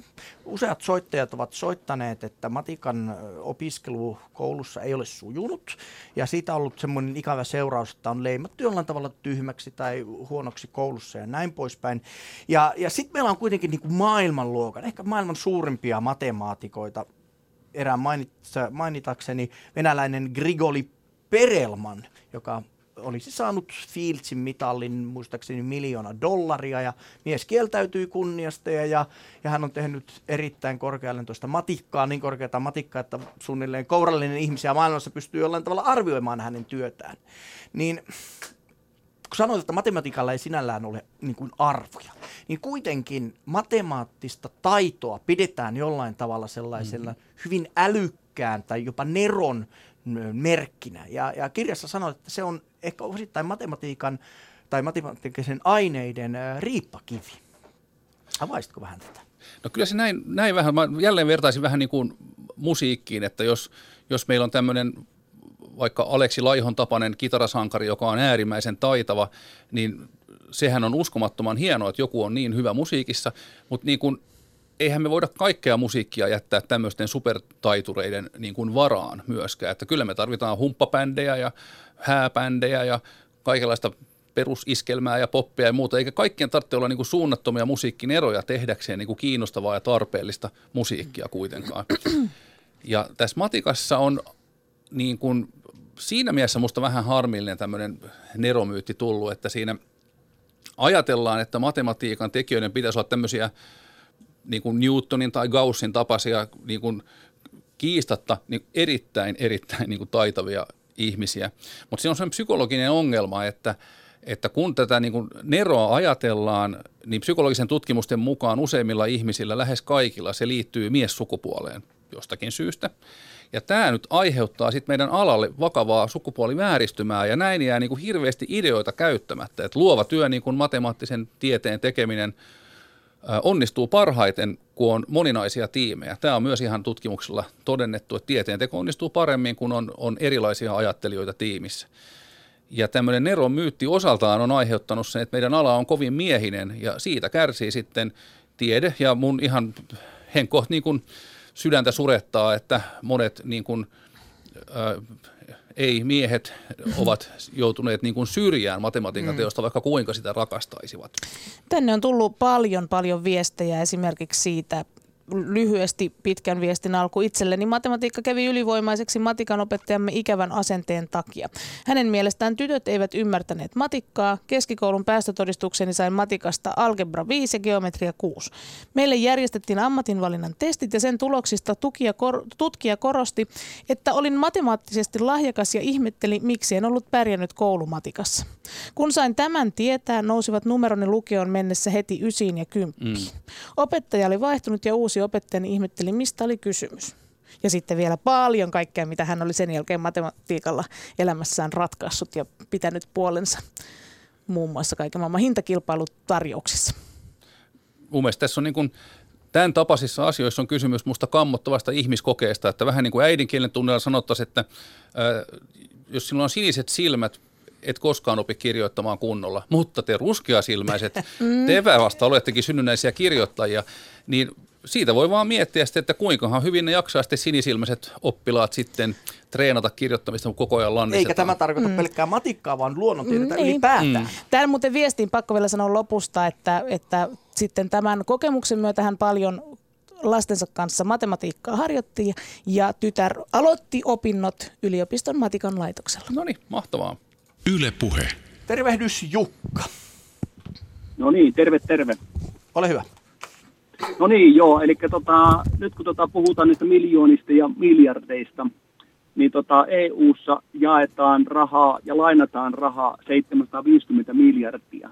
Niin onko se paljon vai vähän? Koska kuinka paljon niin kuin, tavallaan Euroopassa on rahaa? Ja sitten tuossa tein semmoisen laskentaharjoituksen itselleni, että 750 miljardia – jaettuna 510 miljoonalla eurooppalaisella ihmisellä öö, otettuna tämmöinen laina vaikka 15 vuodeksi, niin paljonko on kuukausi erää? Niin kuukausi erää oli noin reilu kahdeksan euroa. Ja, ja nyt kun julkisuudessa puhutaan aina niin kuin suuresta ja paljosta, niin onko tämä paljon? Mitä sanoo Samuli? No tässä nyt on sanottava, että en tiedä ulkoa niin kuin Euroopan kokoisten alueiden niin kuin budjettien kokoa. Mulla on semmoinen muistikuva, että Helsingin kaupungin budjetti on niin kuin noin semmoista miljardin kokoluokkaa.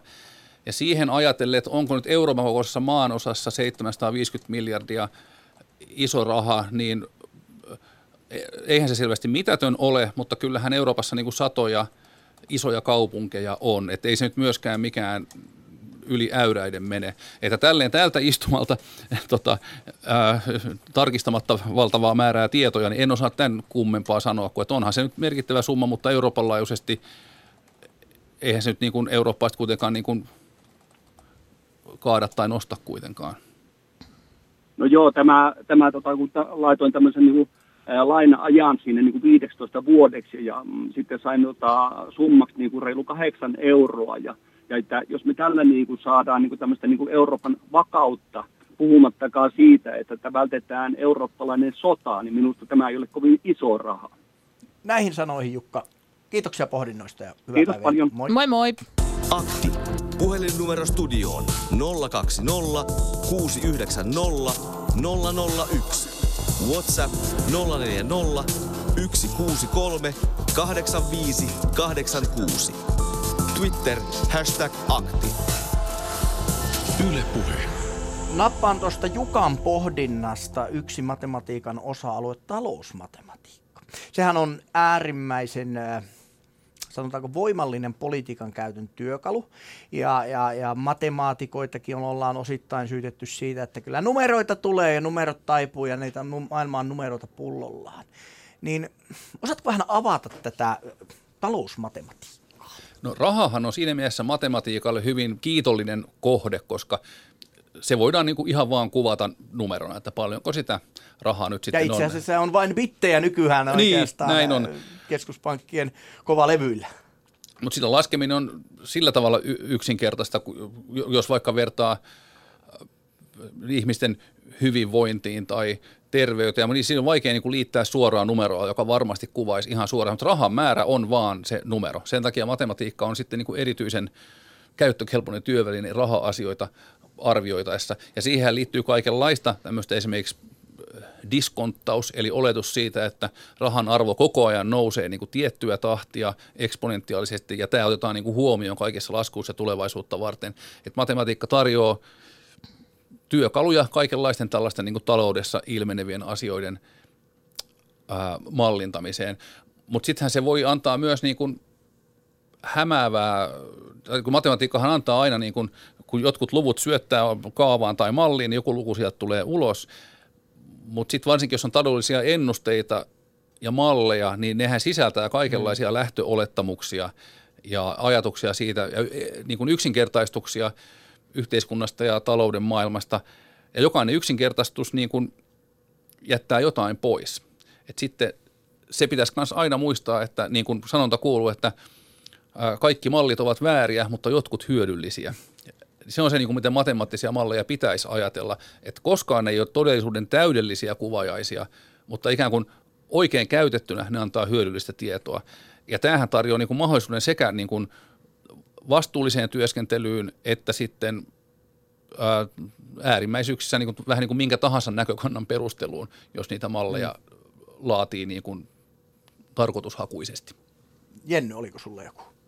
No täällä on tullut tämmöinen viesti, että matematiikka on hyvä renki, mutta huono isäntä. Ei maailmankaikkeuden toimintatapa selviä siten, että sitä selvitetään matematiikka edellä. Ensin pitää selvittää, miten maailmankaikkeus toimii ja sitten kehitetään toimintatapaa kuvaavat matemaattiset kaavat. Näin tehtiin aurinkokeskisen maallinkin kanssa. Esim. avaruuden laajeneminen, kaareutuminen ja aaltoilu on huuhaata. Eivät matemaattiset kaavat selitä, mitä avaruuden laajeneminen tai kaareutuminen on, eikä kukaan kukaan pysty sanoin tai visuaalisesti kuvaamaan, mitä avaruuden laajeneminen tai kaareutuminen on. Väitän, että maailmankaikkeuden toimintatapa selittyy ilman hokkuspokkus avaruutta. Ennen kuin Samu vastaat, niin mä vähän kiteytän tota. Eli kysymys kuuluu, että miten matemaattinen todistus voi vakuuttaa ihmiset, että tämä on niin todellinen tapahtuma, vaikka mitään ei tavallaan näyttää ja havaita? No tämähän, musta nyt tässä puhutaan aika paljon just tästä niin kuin fysiikasta ja maailman ilmiöiden mallintamista matikan avulla. Ja siellä matematiikan maailmassa asioita voidaan todistaa ja olla äärettömän varmoja. Fysiikan puolella ja maailmankaikkeutta katsoessa meidän täytyy tehdä havaintoja ja ehkä kokeita ja sitten katsoa, mikä on tulos. Niin nyt kysyjälle haluaisin nostaa pari esimerkkiä esiin. Esimerkiksi kun Einstein aikoinaan niin kun esitti suhteellisuusteoriansa, yleisen suhteellisuusteorian, niin ensinnäkin onnistuttiin planeettojen ratoja vastaavat havainnot matchaamaan paljon paremmin, ne täsmäs paljon paremmin Einsteinin kaavoihin kuin aikaisempiin Newtonin kaavoihin. Mutta sen lisäksi Einsteinin yhtälöt ennusti, jos vaan laski, että katsos vaan, täällähän on tämmöinen ratkaisu, jota kutsutaan mustaksi aukoksi. Onpa omituinen, mutta jos nämä yhtälöt pitää paikkansa niin kuin näyttää pitävän, niin siellä on mahdollisuus tämmöisiin mustiin aukkoihin.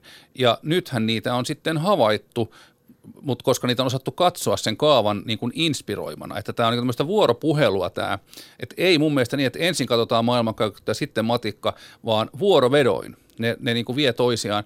Samoin kuin esimerkiksi sitten Louis de Broglie aikoinaan, kun oli katsottu valon aallon pituuksia ja huomattu, että valo on sekä fotoni että aaltoliikettä, niin Louis de Broglie teki vallankumouksellisen ajatuksen, että jaa, että mitä jos elektroniikin sitten olisi hiukkasen lisäksi aalto.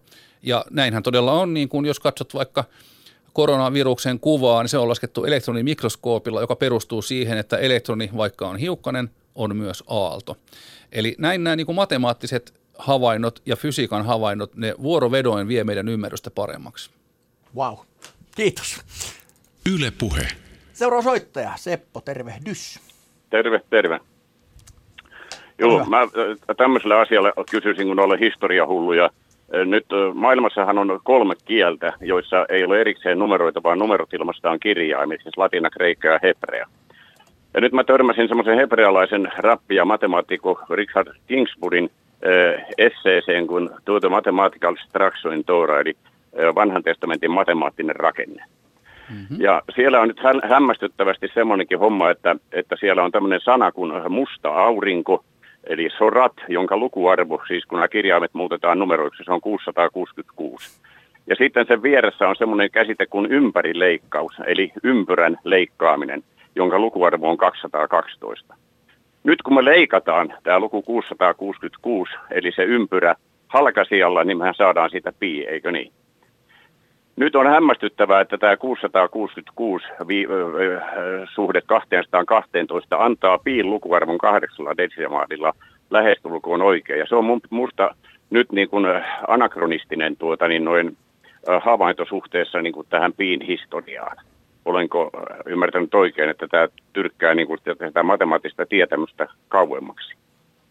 Hyvä, hyvä ke- mä, mä heitän tuohon Seppo semmoisen, mä olen lukenut sellaista kirjaa kuin Kiehtova matematiikka seikkailunumeroiden ihmemaassa. Ja tässä piista on erikseen kokonainen luku. Ja siellä kerrottiin, että piita voidaan selvittää mitä erilaisempia, jota uskomattomilla tavoilla. Ja yksi tapa on selvittää se, että piirtää määrämitalla viivoja paperille ja sen jälkeen tiputtelee neulaa tämän paperin päälle ja sen jälkeen alkaa katsomaan, että missä kohdin neula osuu viivoihin ja missä kohdin ei. Ja siitä kun muutaman tuhat kertaa pyörittää, niin kappas vaan, sieltä se pii alkaa löytymään. Joo, mä ymmärsin, että sä viittaat tässä niin kuin sattuma, mahdollisuuteen. tässä, on vaan, tässä ei ole aikaa mun selvittää sitä koko kontekstia, mutta tämä konteksti on semmoinen, joka niin kuin, tekee siitä niin piukan siitä asetelmasta, että siellä on muitakin kohtia, jotka antaa piin erittäin tarkasti siellä raamatumatemaattisessa rakenteessa. Tämä on vain tämä yksi, että ympyrä ja ympärilleikkaus veitsi ja niiden suhde antaa piin, niin nämä sanat on niin kontekstuaalisesti niin kuin tota, tavallaan tiiviitä, että mä en usko tässä sattumaan. No mutta hei, Samu, mitä mieltä saat siitä, että se pii putkahtelee mitä käsittämättömimmistä paikoista esille? No mä näen tämän siltä vaan, että matematiikka on niin, niin rikas rakennelma täynnä kaikenlaista, että se tarjoaa niin kuin tutkittavaa myös tällaisesta – enempi humanistisesta näkökulmasta, mitä juuri kuultiin, ja toisaalta ihan matematiikan niin kuin omissa lainaisuuksissa, kun tarkastelee se pi tosiaan mitä erilaisimmissa lukujonoissa ja geometrisissa rakenteissa ja tosiaan todennäköisyyslaskussa se todella putkahtelee tosi monessa paikassa esiin, mikä on, mitä siitä nyt sanoisi, se on kauhean mielenkiintoista. Niin, se on todella, todella, todella, tämä Richard Kingsburghan ei sitten tutkinut sitä humanistisesti, vaan hän tutki sitä matemaattisesti, kun hän on itse matemaatikko. Mutta hän vaan käytti siinä hyvä, siis sitä, kun se on fakta, että hebrean kielen kirjaimet on samalla numeroita. Me voidaan nähdä jokainen hebrealainen sana, sana numerona tai lukuna tai numerosarjana ja, ja sitten se konteksti määrää sitten sen, että, että mitä se mahdollisesti tarkoittaa. Mä nyt kevennän tässä vaan sillä, että meillä esimerkiksi Suomessa, kun mä olin lautatarhalla töissä, niin mulle sanottiin, että heitäpäs poika se kakkosnelonen tänne niin sitä käsitteestä kakkosnelonen oli tullut sen piirukoon nimi. No nämä vanhan testamentin tämmöiset tietyt NS-uskonnolliset sanonnat, ne on tämmöisiä kakkosnelosia, ne on matemaattisia nimiä tietyille ilmiöille. Mm. Mutta se siitä, mutta että mulla on itsellä semmoinen henkilökohtainen käsitys, että, että sekä intialainen että hebrealainen matematiikka oli paljon korkeammalla tasolla kuin mitä tähän asti on uskottu. Näin oli. Hei Seppo, kiitos soitosta. Hyvät päivät. Kiitos. Hei. Moi moi. Akti. Puhelinnumero studioon 020 690 001. WhatsApp 040 163 85 86. Twitter hashtag akti. Yle Puhe. Vaihdetaan Samu muutama sanaa matematiikan kauneudesta, joka mun mielestä tekee sitä niin, niin kauniin kuin matematiikka nyt sattuu vain olemaan, niin siis äh, luvuillahan hirveän suuria symbolisia arvoja. Nolla, ikuisuuden käärme, ykkönen, olla ykkönen jossakin, yhdeksän onnennumeroita, 666, onhan näitä pii, kaikkia tämmöisiä. Niin miten sä suhtaudut ehkä tämmöiseen, joka menee sitten sinne niin kuin, jopa niin kuin mystiikan puolelle oleviin matemaattisiin ajatusketjuihin? No muista se on hirveän viihdyttävää ja hauskaa, että itse mulla ei ole niinkään ehkä, tai tai ei ole juurikaan taipumusta katsoa niitä lukuja tuolla tavalla, mutta musta se on äärimmäisen hauskaa. Esimerkiksi Kiinassa muistan hotellissa tota, no, oli, oli, tota, oli kerrokset 1, 2, 3 ja 8 hississä. Ja no neljä sen takia, koska kun kiinaksen lukee, se on sama, kuulostaa samalta kuin kuolema, sen takia sitä vältetään. Ja sitten, no mikä siihen sitten laittaisi? No miksei vaikka kahdeksan, joka on vähän niin kuin onnenluku, jos sen joku muu pitää laittaa kuin nelonen. Tämmöinen, onhan tämä nyt ihan valtavan viihdyttävä. Mä tykkään tämmöisistä tosi paljon. Ne mun oma ajattelu ei kauheasti kuvaa, mutta että mä näen niissä hirveästi tämmöistä niin kuin ilahduttavaa viihdearvoa. Näetkö sä niissä kauneutta? Koska minä näen esimerkiksi Pascalin kolmio, missä lähdetään kolmita alaspäin niin laskemaan Juu, ne termiä siis yhteen. Kyllä. Mä, Symmetrinen matriisi, jota voidaan kääntää ja vääntää. Ja Valtavasti, juu, juu, totta kai siis matematiikan parissa työskennellessä on kauneus on joka päivällä. Siis se kauneus on niin kuin valtava ajava voima sen. Se on ihan uskomattoman kaunista. Mulle vaan niin kuin, tavallaan tämä mystinen puoli, että mikä ajatus on jostain ollut, se, se ei ole niin kuin mulle sitä kauneutta ollenkaan, vaan se tulee sieltä rakenteista. Ne rakenteet on niin kauniita ja se on niin valtavan palkitsevaa niin kuin siellä rakenteessa, jotka sopii täydellisesti toisiinsa yhteen. Se tuo semmoista mahtavaa onnistumisen tuntua, kun Harmonia työskentelee. Joo, minä, kyllä se on, se on juuri sitä. Hei, pakko nyt taas pöllähtää tänne Twitterin puolelle, jossa edelleenkin nousee vaihtoehdoista. äh, ehkä tähän lähetykseen epäpyhin. Kysymme teiltä, että missä et mukamassa tarvitse matematiikkaa, vaihtoehdot rakkaudessa, työssäni, unissani, en juuri missään ja kakkosena en juuri missään ja 33 prosenttia äänistä, unissani siis johtaa melkein puolilla äänistä, mm-hmm. mutta tota, tänne on tullut myöskin viesti. Tätä ohjelmaa kuunnellessa vakuuttuu siitä, ettei tavallinen tallaaja tarvitse tällaista matematiikkaa mihinkään. Äitini neuvo aikanaan. Sen verran opettelet laskemaan, että pystyt tarkistamaan saaneesi tilipussiin oikean määrän palkkaa.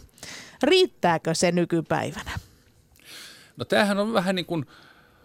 Um, oma valinta paljon, että kyllähän, niin kuin sanoin, aikaisemminkin sanoin, niin äh, eihän elämä nyt voisikaan olla sellaista, että päästäkseen kauppaan ja joka paikkaa eteenpäin, koko ajan pitäisi ratkaista jotain kamalan vaikeita yhtälöitä. Mehän ollaan ihan syystäkin rakennettu tämä arki niin, että, että niin ei tarvitse tehdä.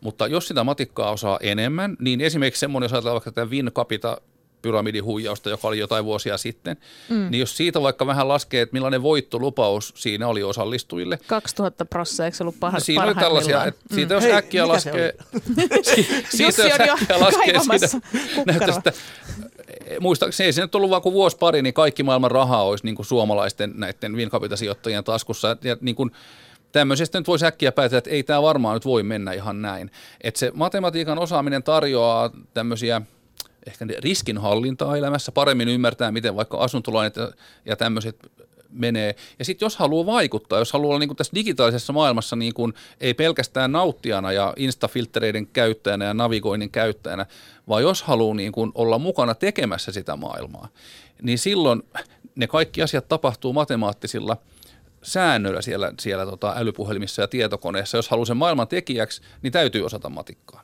Yle Puhe. Nyt meillä on soittanut Masa, terve. Masa. Masa. Kuuleeko Masa? Ei kuulunut Masa sieltä. Tota, se on niin paljon kysyttävää multa, että mä... Kysytään se, joo. Ö, missä menee nykyaikaisin matematiikan tutkimuksen tie? Mikä on tällä hetkellä matikkatutkimuksen kuuma peruna? Mikä on sellainen asia, mitä pyritään ratkaisemaan? Joku, joku aihe, niitä on varmaan useita. Kyllä on. Ja no esimerkiksi lääketieteellisessä kuvantamisessa, niin kuin on, on, sairaalassahan on vaikka tämmöinen tietokonetomografia, missä pötkötellään laitteen sisällä ja joka suunnasta otetaan röntgenkuva ja kootaan ihmisen sisukset näkyviin, tai magneettikuvauslaite, jossa voimakkaalla magneettikentällä ihmisen sisäisten protonien spinejä vähän käännetään ja kun ne kääntyy takaisin, niin radiosignaali otetaan vastaan ja furiimuunnosta käyttämällä jälleen saadaan ihmisen sisukset esiin. Ja nyt näissä se kuvahan ei tule silleen niin kuin kameralla, että naps, vaan täytyy ensin tehdä mittauksia, niin kuin erilaisia mittauksia, jotka sitten matematiikalla koostetaan kuvaksi. Ja nyt voisit kysyä, että voitaisiko me säteilyttää sitä ihmistä röntgenillä vähemmän ja saada silti hyvä kuva? Tai magneettikuvauksessa, voisiko se kuvaus kestää vaikka kymmenesosan nykyisestä, että ei oteta niin monta niitä mittausta ja silti saataisiin yhtä hyvä kuva. Ja nämä on nimenomaan matemaattisia kysymyksiä, että kun se mittaus data onkin puutteellinen. Meillä ei ole tarpeeksi mittauksia siihen perinteiseen matikkaan. Miten me voitaisiin tehdä uusi matikka, joka silti tuo sen kuvan? Ja, nämä on, ja erityisesti tekoälyn käyttö tässä osana sillä tavalla, että voidaanko, kun tekoälystä niin kuin se ratkaisee ongelmia hyvin vahvoilla tavoilla, mutta me ei aina tiedetä, mitä se oikein teki ja miksi. Eli ovatko tekoälyt nyt korvaamassa meidän arvokkaat matemaatikot? Pitääkö tämä näin nyt ymmärtää? Siinä mielessä, tai siis ei, koska tekoäly itsessäänkin perustuu matematiikkaan ja toisaalta niin kuin niinkin, että esimerkiksi lääketieteessä on tosi tärkeää niin kuin tietää, että miksi se kuva oli semmoinen, ettei sieltä nyt vaan puutu jotain tai jotain niin kuin virheellistä tai, tai joku kasvain ei vaikka näy siellä. Niin se tekoälyn voima pitäisi valjastaa sillä tavalla, että niin kuin ymmärrys pysyy mukana, että voidaan niin kuin kelata taaksepäin, että miten tämä kuvanmuodostus nyt tapahtuu ja mihin asioihin me voidaan siellä luottaa. Niin tämä on kuuma peruna, miten me pannaan yhteen perinteinen matikka ja tekoälyn tarjoama voima, wow. mutta ymmärrettävällä tavalla. Nyt otetaan viimeinen soittaja. Kylläpä kaksi tuntia on mennyt nopeasti. Yle Puhe. Kylli Kylliäinen, terve. No terve, täällä ollaan ja korvat on kyllä niin höröllä, koska on tosi tosi mielenkiintoinen aihe. Ja, ja tota, minulla on oikeasti kysymys nyt tälle upealle professori-ihmiselle, kun, kun tota, miehän on, siis mun lapsuuden haaveammattihan oli matematiikan opettaja. Ja, ja minä olen nähnyt niin kuin sen matemaattisen kauneuden ihan aina siis, ja, ja varsinkin geometriassa, niin sehän on ihan huikeeta. Niin on. Siis jos puhutaan niin kuin ulottuvuuksista ja muusta. Mut, mutta, ja tietysti nyt politiikassa joudun jatkuvasti pyörittelemään noita numeroita. Mutta se, mitä minä kuulen koko ajan opettajien ammatti ammattijärjestöjen edustajien, kun meillä on näitä yhteisiä koke- koke- kokoontumisia, niin se, se huoli siitä, että, että, että tämä matematiikan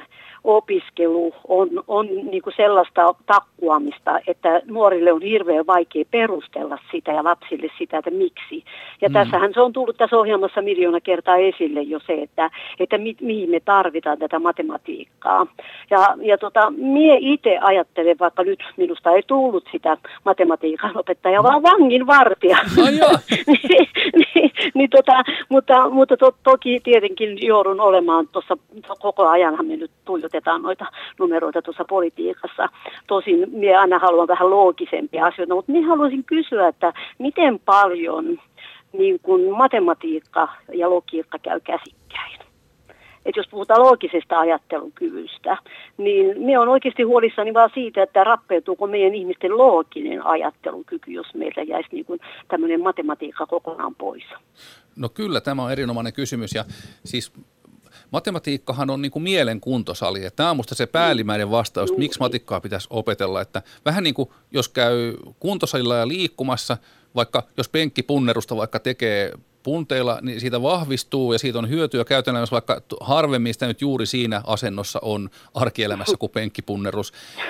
Mutta se on silti hyödyllistä niin. liikkumiskyvylle. Samalla tavalla tuo matematiikan harjoitustehtävien ratkaiseminen ja matematiikan oppiminen, se nimenomaan kehittää sitä loogista ajattelukykyä ja niitä suuruusluokkien tajua ja muuta, joka niin kuin vahvistaa ajattelua sitten kaikilla rintamilla.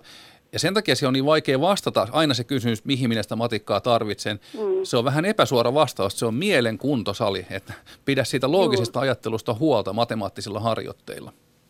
Juuri, juuri niin. Me oli just tuossa MRI-kuva, magneettikuvauksessa Aina. ja sitten me kysyin siltä kuvaajalta, että no niin, että no voitko se nyt kertoa sitten jotakin. Ja hän sanoi sitten, katsoi minun vähän niin kuin, että, että hei, 670 kuvaa, että näistä nyt ei heti niin kuin sanomaan mitään, että kohta menen kuuntelemaan sitten, mitä ortopedi sanoo. Noniin. Mutta, mutta se on, tämä on tosi mielenkiintoinen, mitä kerroit tästäkin, että miten, että kun se kuitenkin kesti 30 minuuttia se Joo. kuvaaminen, niin että miten sitä voisi lyhentää niin, että, että ikään kuin se, se, se 670 kuva olisikin niin kuin hetkessä otettu.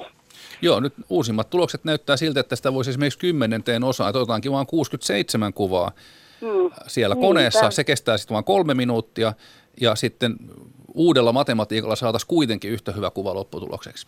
No niinpä, juuri näin, kyllä. Kylli, hei. Siis oikeasti minä olen ihan innoissani, tämä on ollut niin, tosi mahtava ohjelma. Ja, no niin, eikö, eikö tämän tarkoitus ollut, että me oltaisiin kaikki innoissamme. Että, Kiva oli kuulla että, ja mahtava kuuli studiossa. Yes. No joo, no niin. ja mahtava kuuli studiossa tämmöinen vieraileva tähti. Sano yes. muut. Joka, no niin. Ottakaa toistekin tähän. Ehdottomasti. No niin, no niin moi, moi, moi. moi. Akti. Puhelinnumero studioon 020 690 001. WhatsApp 040 163 85 86. Twitter hashtag akti. Yle Puhe. Jos nyt meillä on lähetysaikaa neljä minuuttia jäljellä ja aina lähtisitte jakamaan kahdella tätä, niin eikö me Samu voitaisiin olla ikuisesti täällä? Kuulostaa hyvältä. no, tässä otetaan ne äärettömyydet nyt käyttöön ja sen muuta, että ei voida olla ikuisesti Mutta vähin käy ennen kuin loppuu, mutta hei, meillä keretään kuulla vielä ääniviesti. No semmoista tässä mietin näistä todennäköisyyksistä, että pitää olla, tietenkin jos lottovoitto havittelee, pitää olla X määrä rivejä, että varmuudella sen saapi lottovoito itselle. Mutta mitäs nämä esimerkiksi, jos tuolta avaruuden puolelta on kivi tulossa kohti maata, niin äh, siinä voisi oman käsityksen mukaan olla rajallinen määrä niitä todennäköisyyksiä kun kuitenkin prosenteista puhutaan, että millä se osuu tähän meidän rakkaaseen kotiplaneettaamme, niin äh, kuinka pitkälle nämä todennäköisyyksien laskijat niin oikeasti pystyvät menemään ottaessaan huomioon näitä eri skenaarioita, että jos tulee joku toinen pienempi kivi matkalla osuu siihen, mutta pikkusen rataa, niin, niin kuinka pitkälle he ovat näitä pystyvät laskemaan. No tässähän pätee se peruslaki, että mitä tarkempi on niin kuin lähtötieto, niin sitä paremmin voi tehdä ennusteen. Et nyt niin kun, jos joku kivi jo näkyy aika lähellä ja me pystytään mittaamaan sen niin kun nopeus ja suunta hyvin tarkasti, niin silloinhan meidän on hirveän paljon helpompi laskea, että meinaako se osua vai ei. Mutta nyt kun meidän pitää niin kuin vaan arvioida, että kuinka kohan paljon siellä nyt niitä kiviä on, milläkin etäisyydellä, mihin suuntiin ne on menossa. Totta kai niin kuin tähtitieteilijät tietää paljon ja voi havaita, mutta se on kuitenkin aina puutteellista se tieto. Me ei niitä kaikkia tiedetä. Niin tavallaan sen ennusteen tarkkuus sitten kärsii siitä, että meillä on näissä avaruudessa olevien kivien paikoista ja suunnista, liikesuunnista liian vähän tietoa. Mä olen kuullut sellaisen lentävän lauseen, että, että tulos ei voi olla koskaan parempi kuin se data. Eli mm. jos on huono data, niin huonoa tuloksia, ja jos on hyvä data, niin parempaa tulosta. Kyllä tämä on semmoinen nyrkkisääntö, millä kannattaa mennä. Hei, yksi juttu vielä, mun piti sitä puhua jo al- aikaisemmin, mutta että joskus matikkahan voi ohjata tietyllä tavalla väärään suuntaan. Ja yksi esimerkki on tämmöinen pelurin harha. Että ihminen Joo. haluaa nähdä jossain kaoottisessa, toistuvassa ö, ö, otosavaruudessa säännönmukaisuutta. Niin onko matikka koskaan Samu sua johtanut harhaan?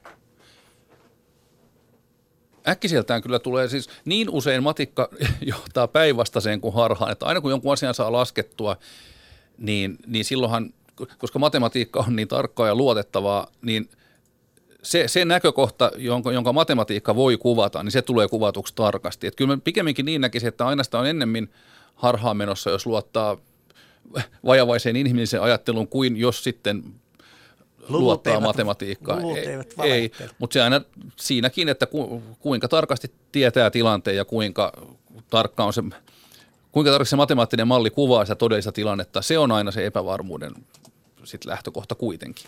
En. Miten meidän Twitterissä kävi? Twitter. Vakuut, vakuutimmeko ihmiset ja kuuntelijat? Ei. Kyllä tämä jäi siihen, että kolmannes kansasta on sitä mieltä, että matematiikkaa ei tarvita yhtään missään. Kun kysyttiin, että missä et mukamassa tarvitse matematiikkaa, niin unissaan 50 prosenttia kansasta oli sitä mieltä, että siellä sitä ei tarvita. Ja tosissaan kolmannes sitä mieltä, että en juuri missään. No, mutta kaksi kolmasosaa näkee tarvitsemansa matematiikkaa. No niin, se oli tämmöinen niin kuin, kyllä. Ainakin jossain. Helsingin yliopiston äh, matematiikan professori Samuli, Samu Siltanen, oikein paljon kiitoksia, kun tulit aktiin vieraille ja vierailuun ja, ja toivotan oikein hyvää ja matemaattisesti antoisaa päivän jatkoa. Kiitos paljon. Kiitos, kun olit täällä. Akti arkisin kello 10.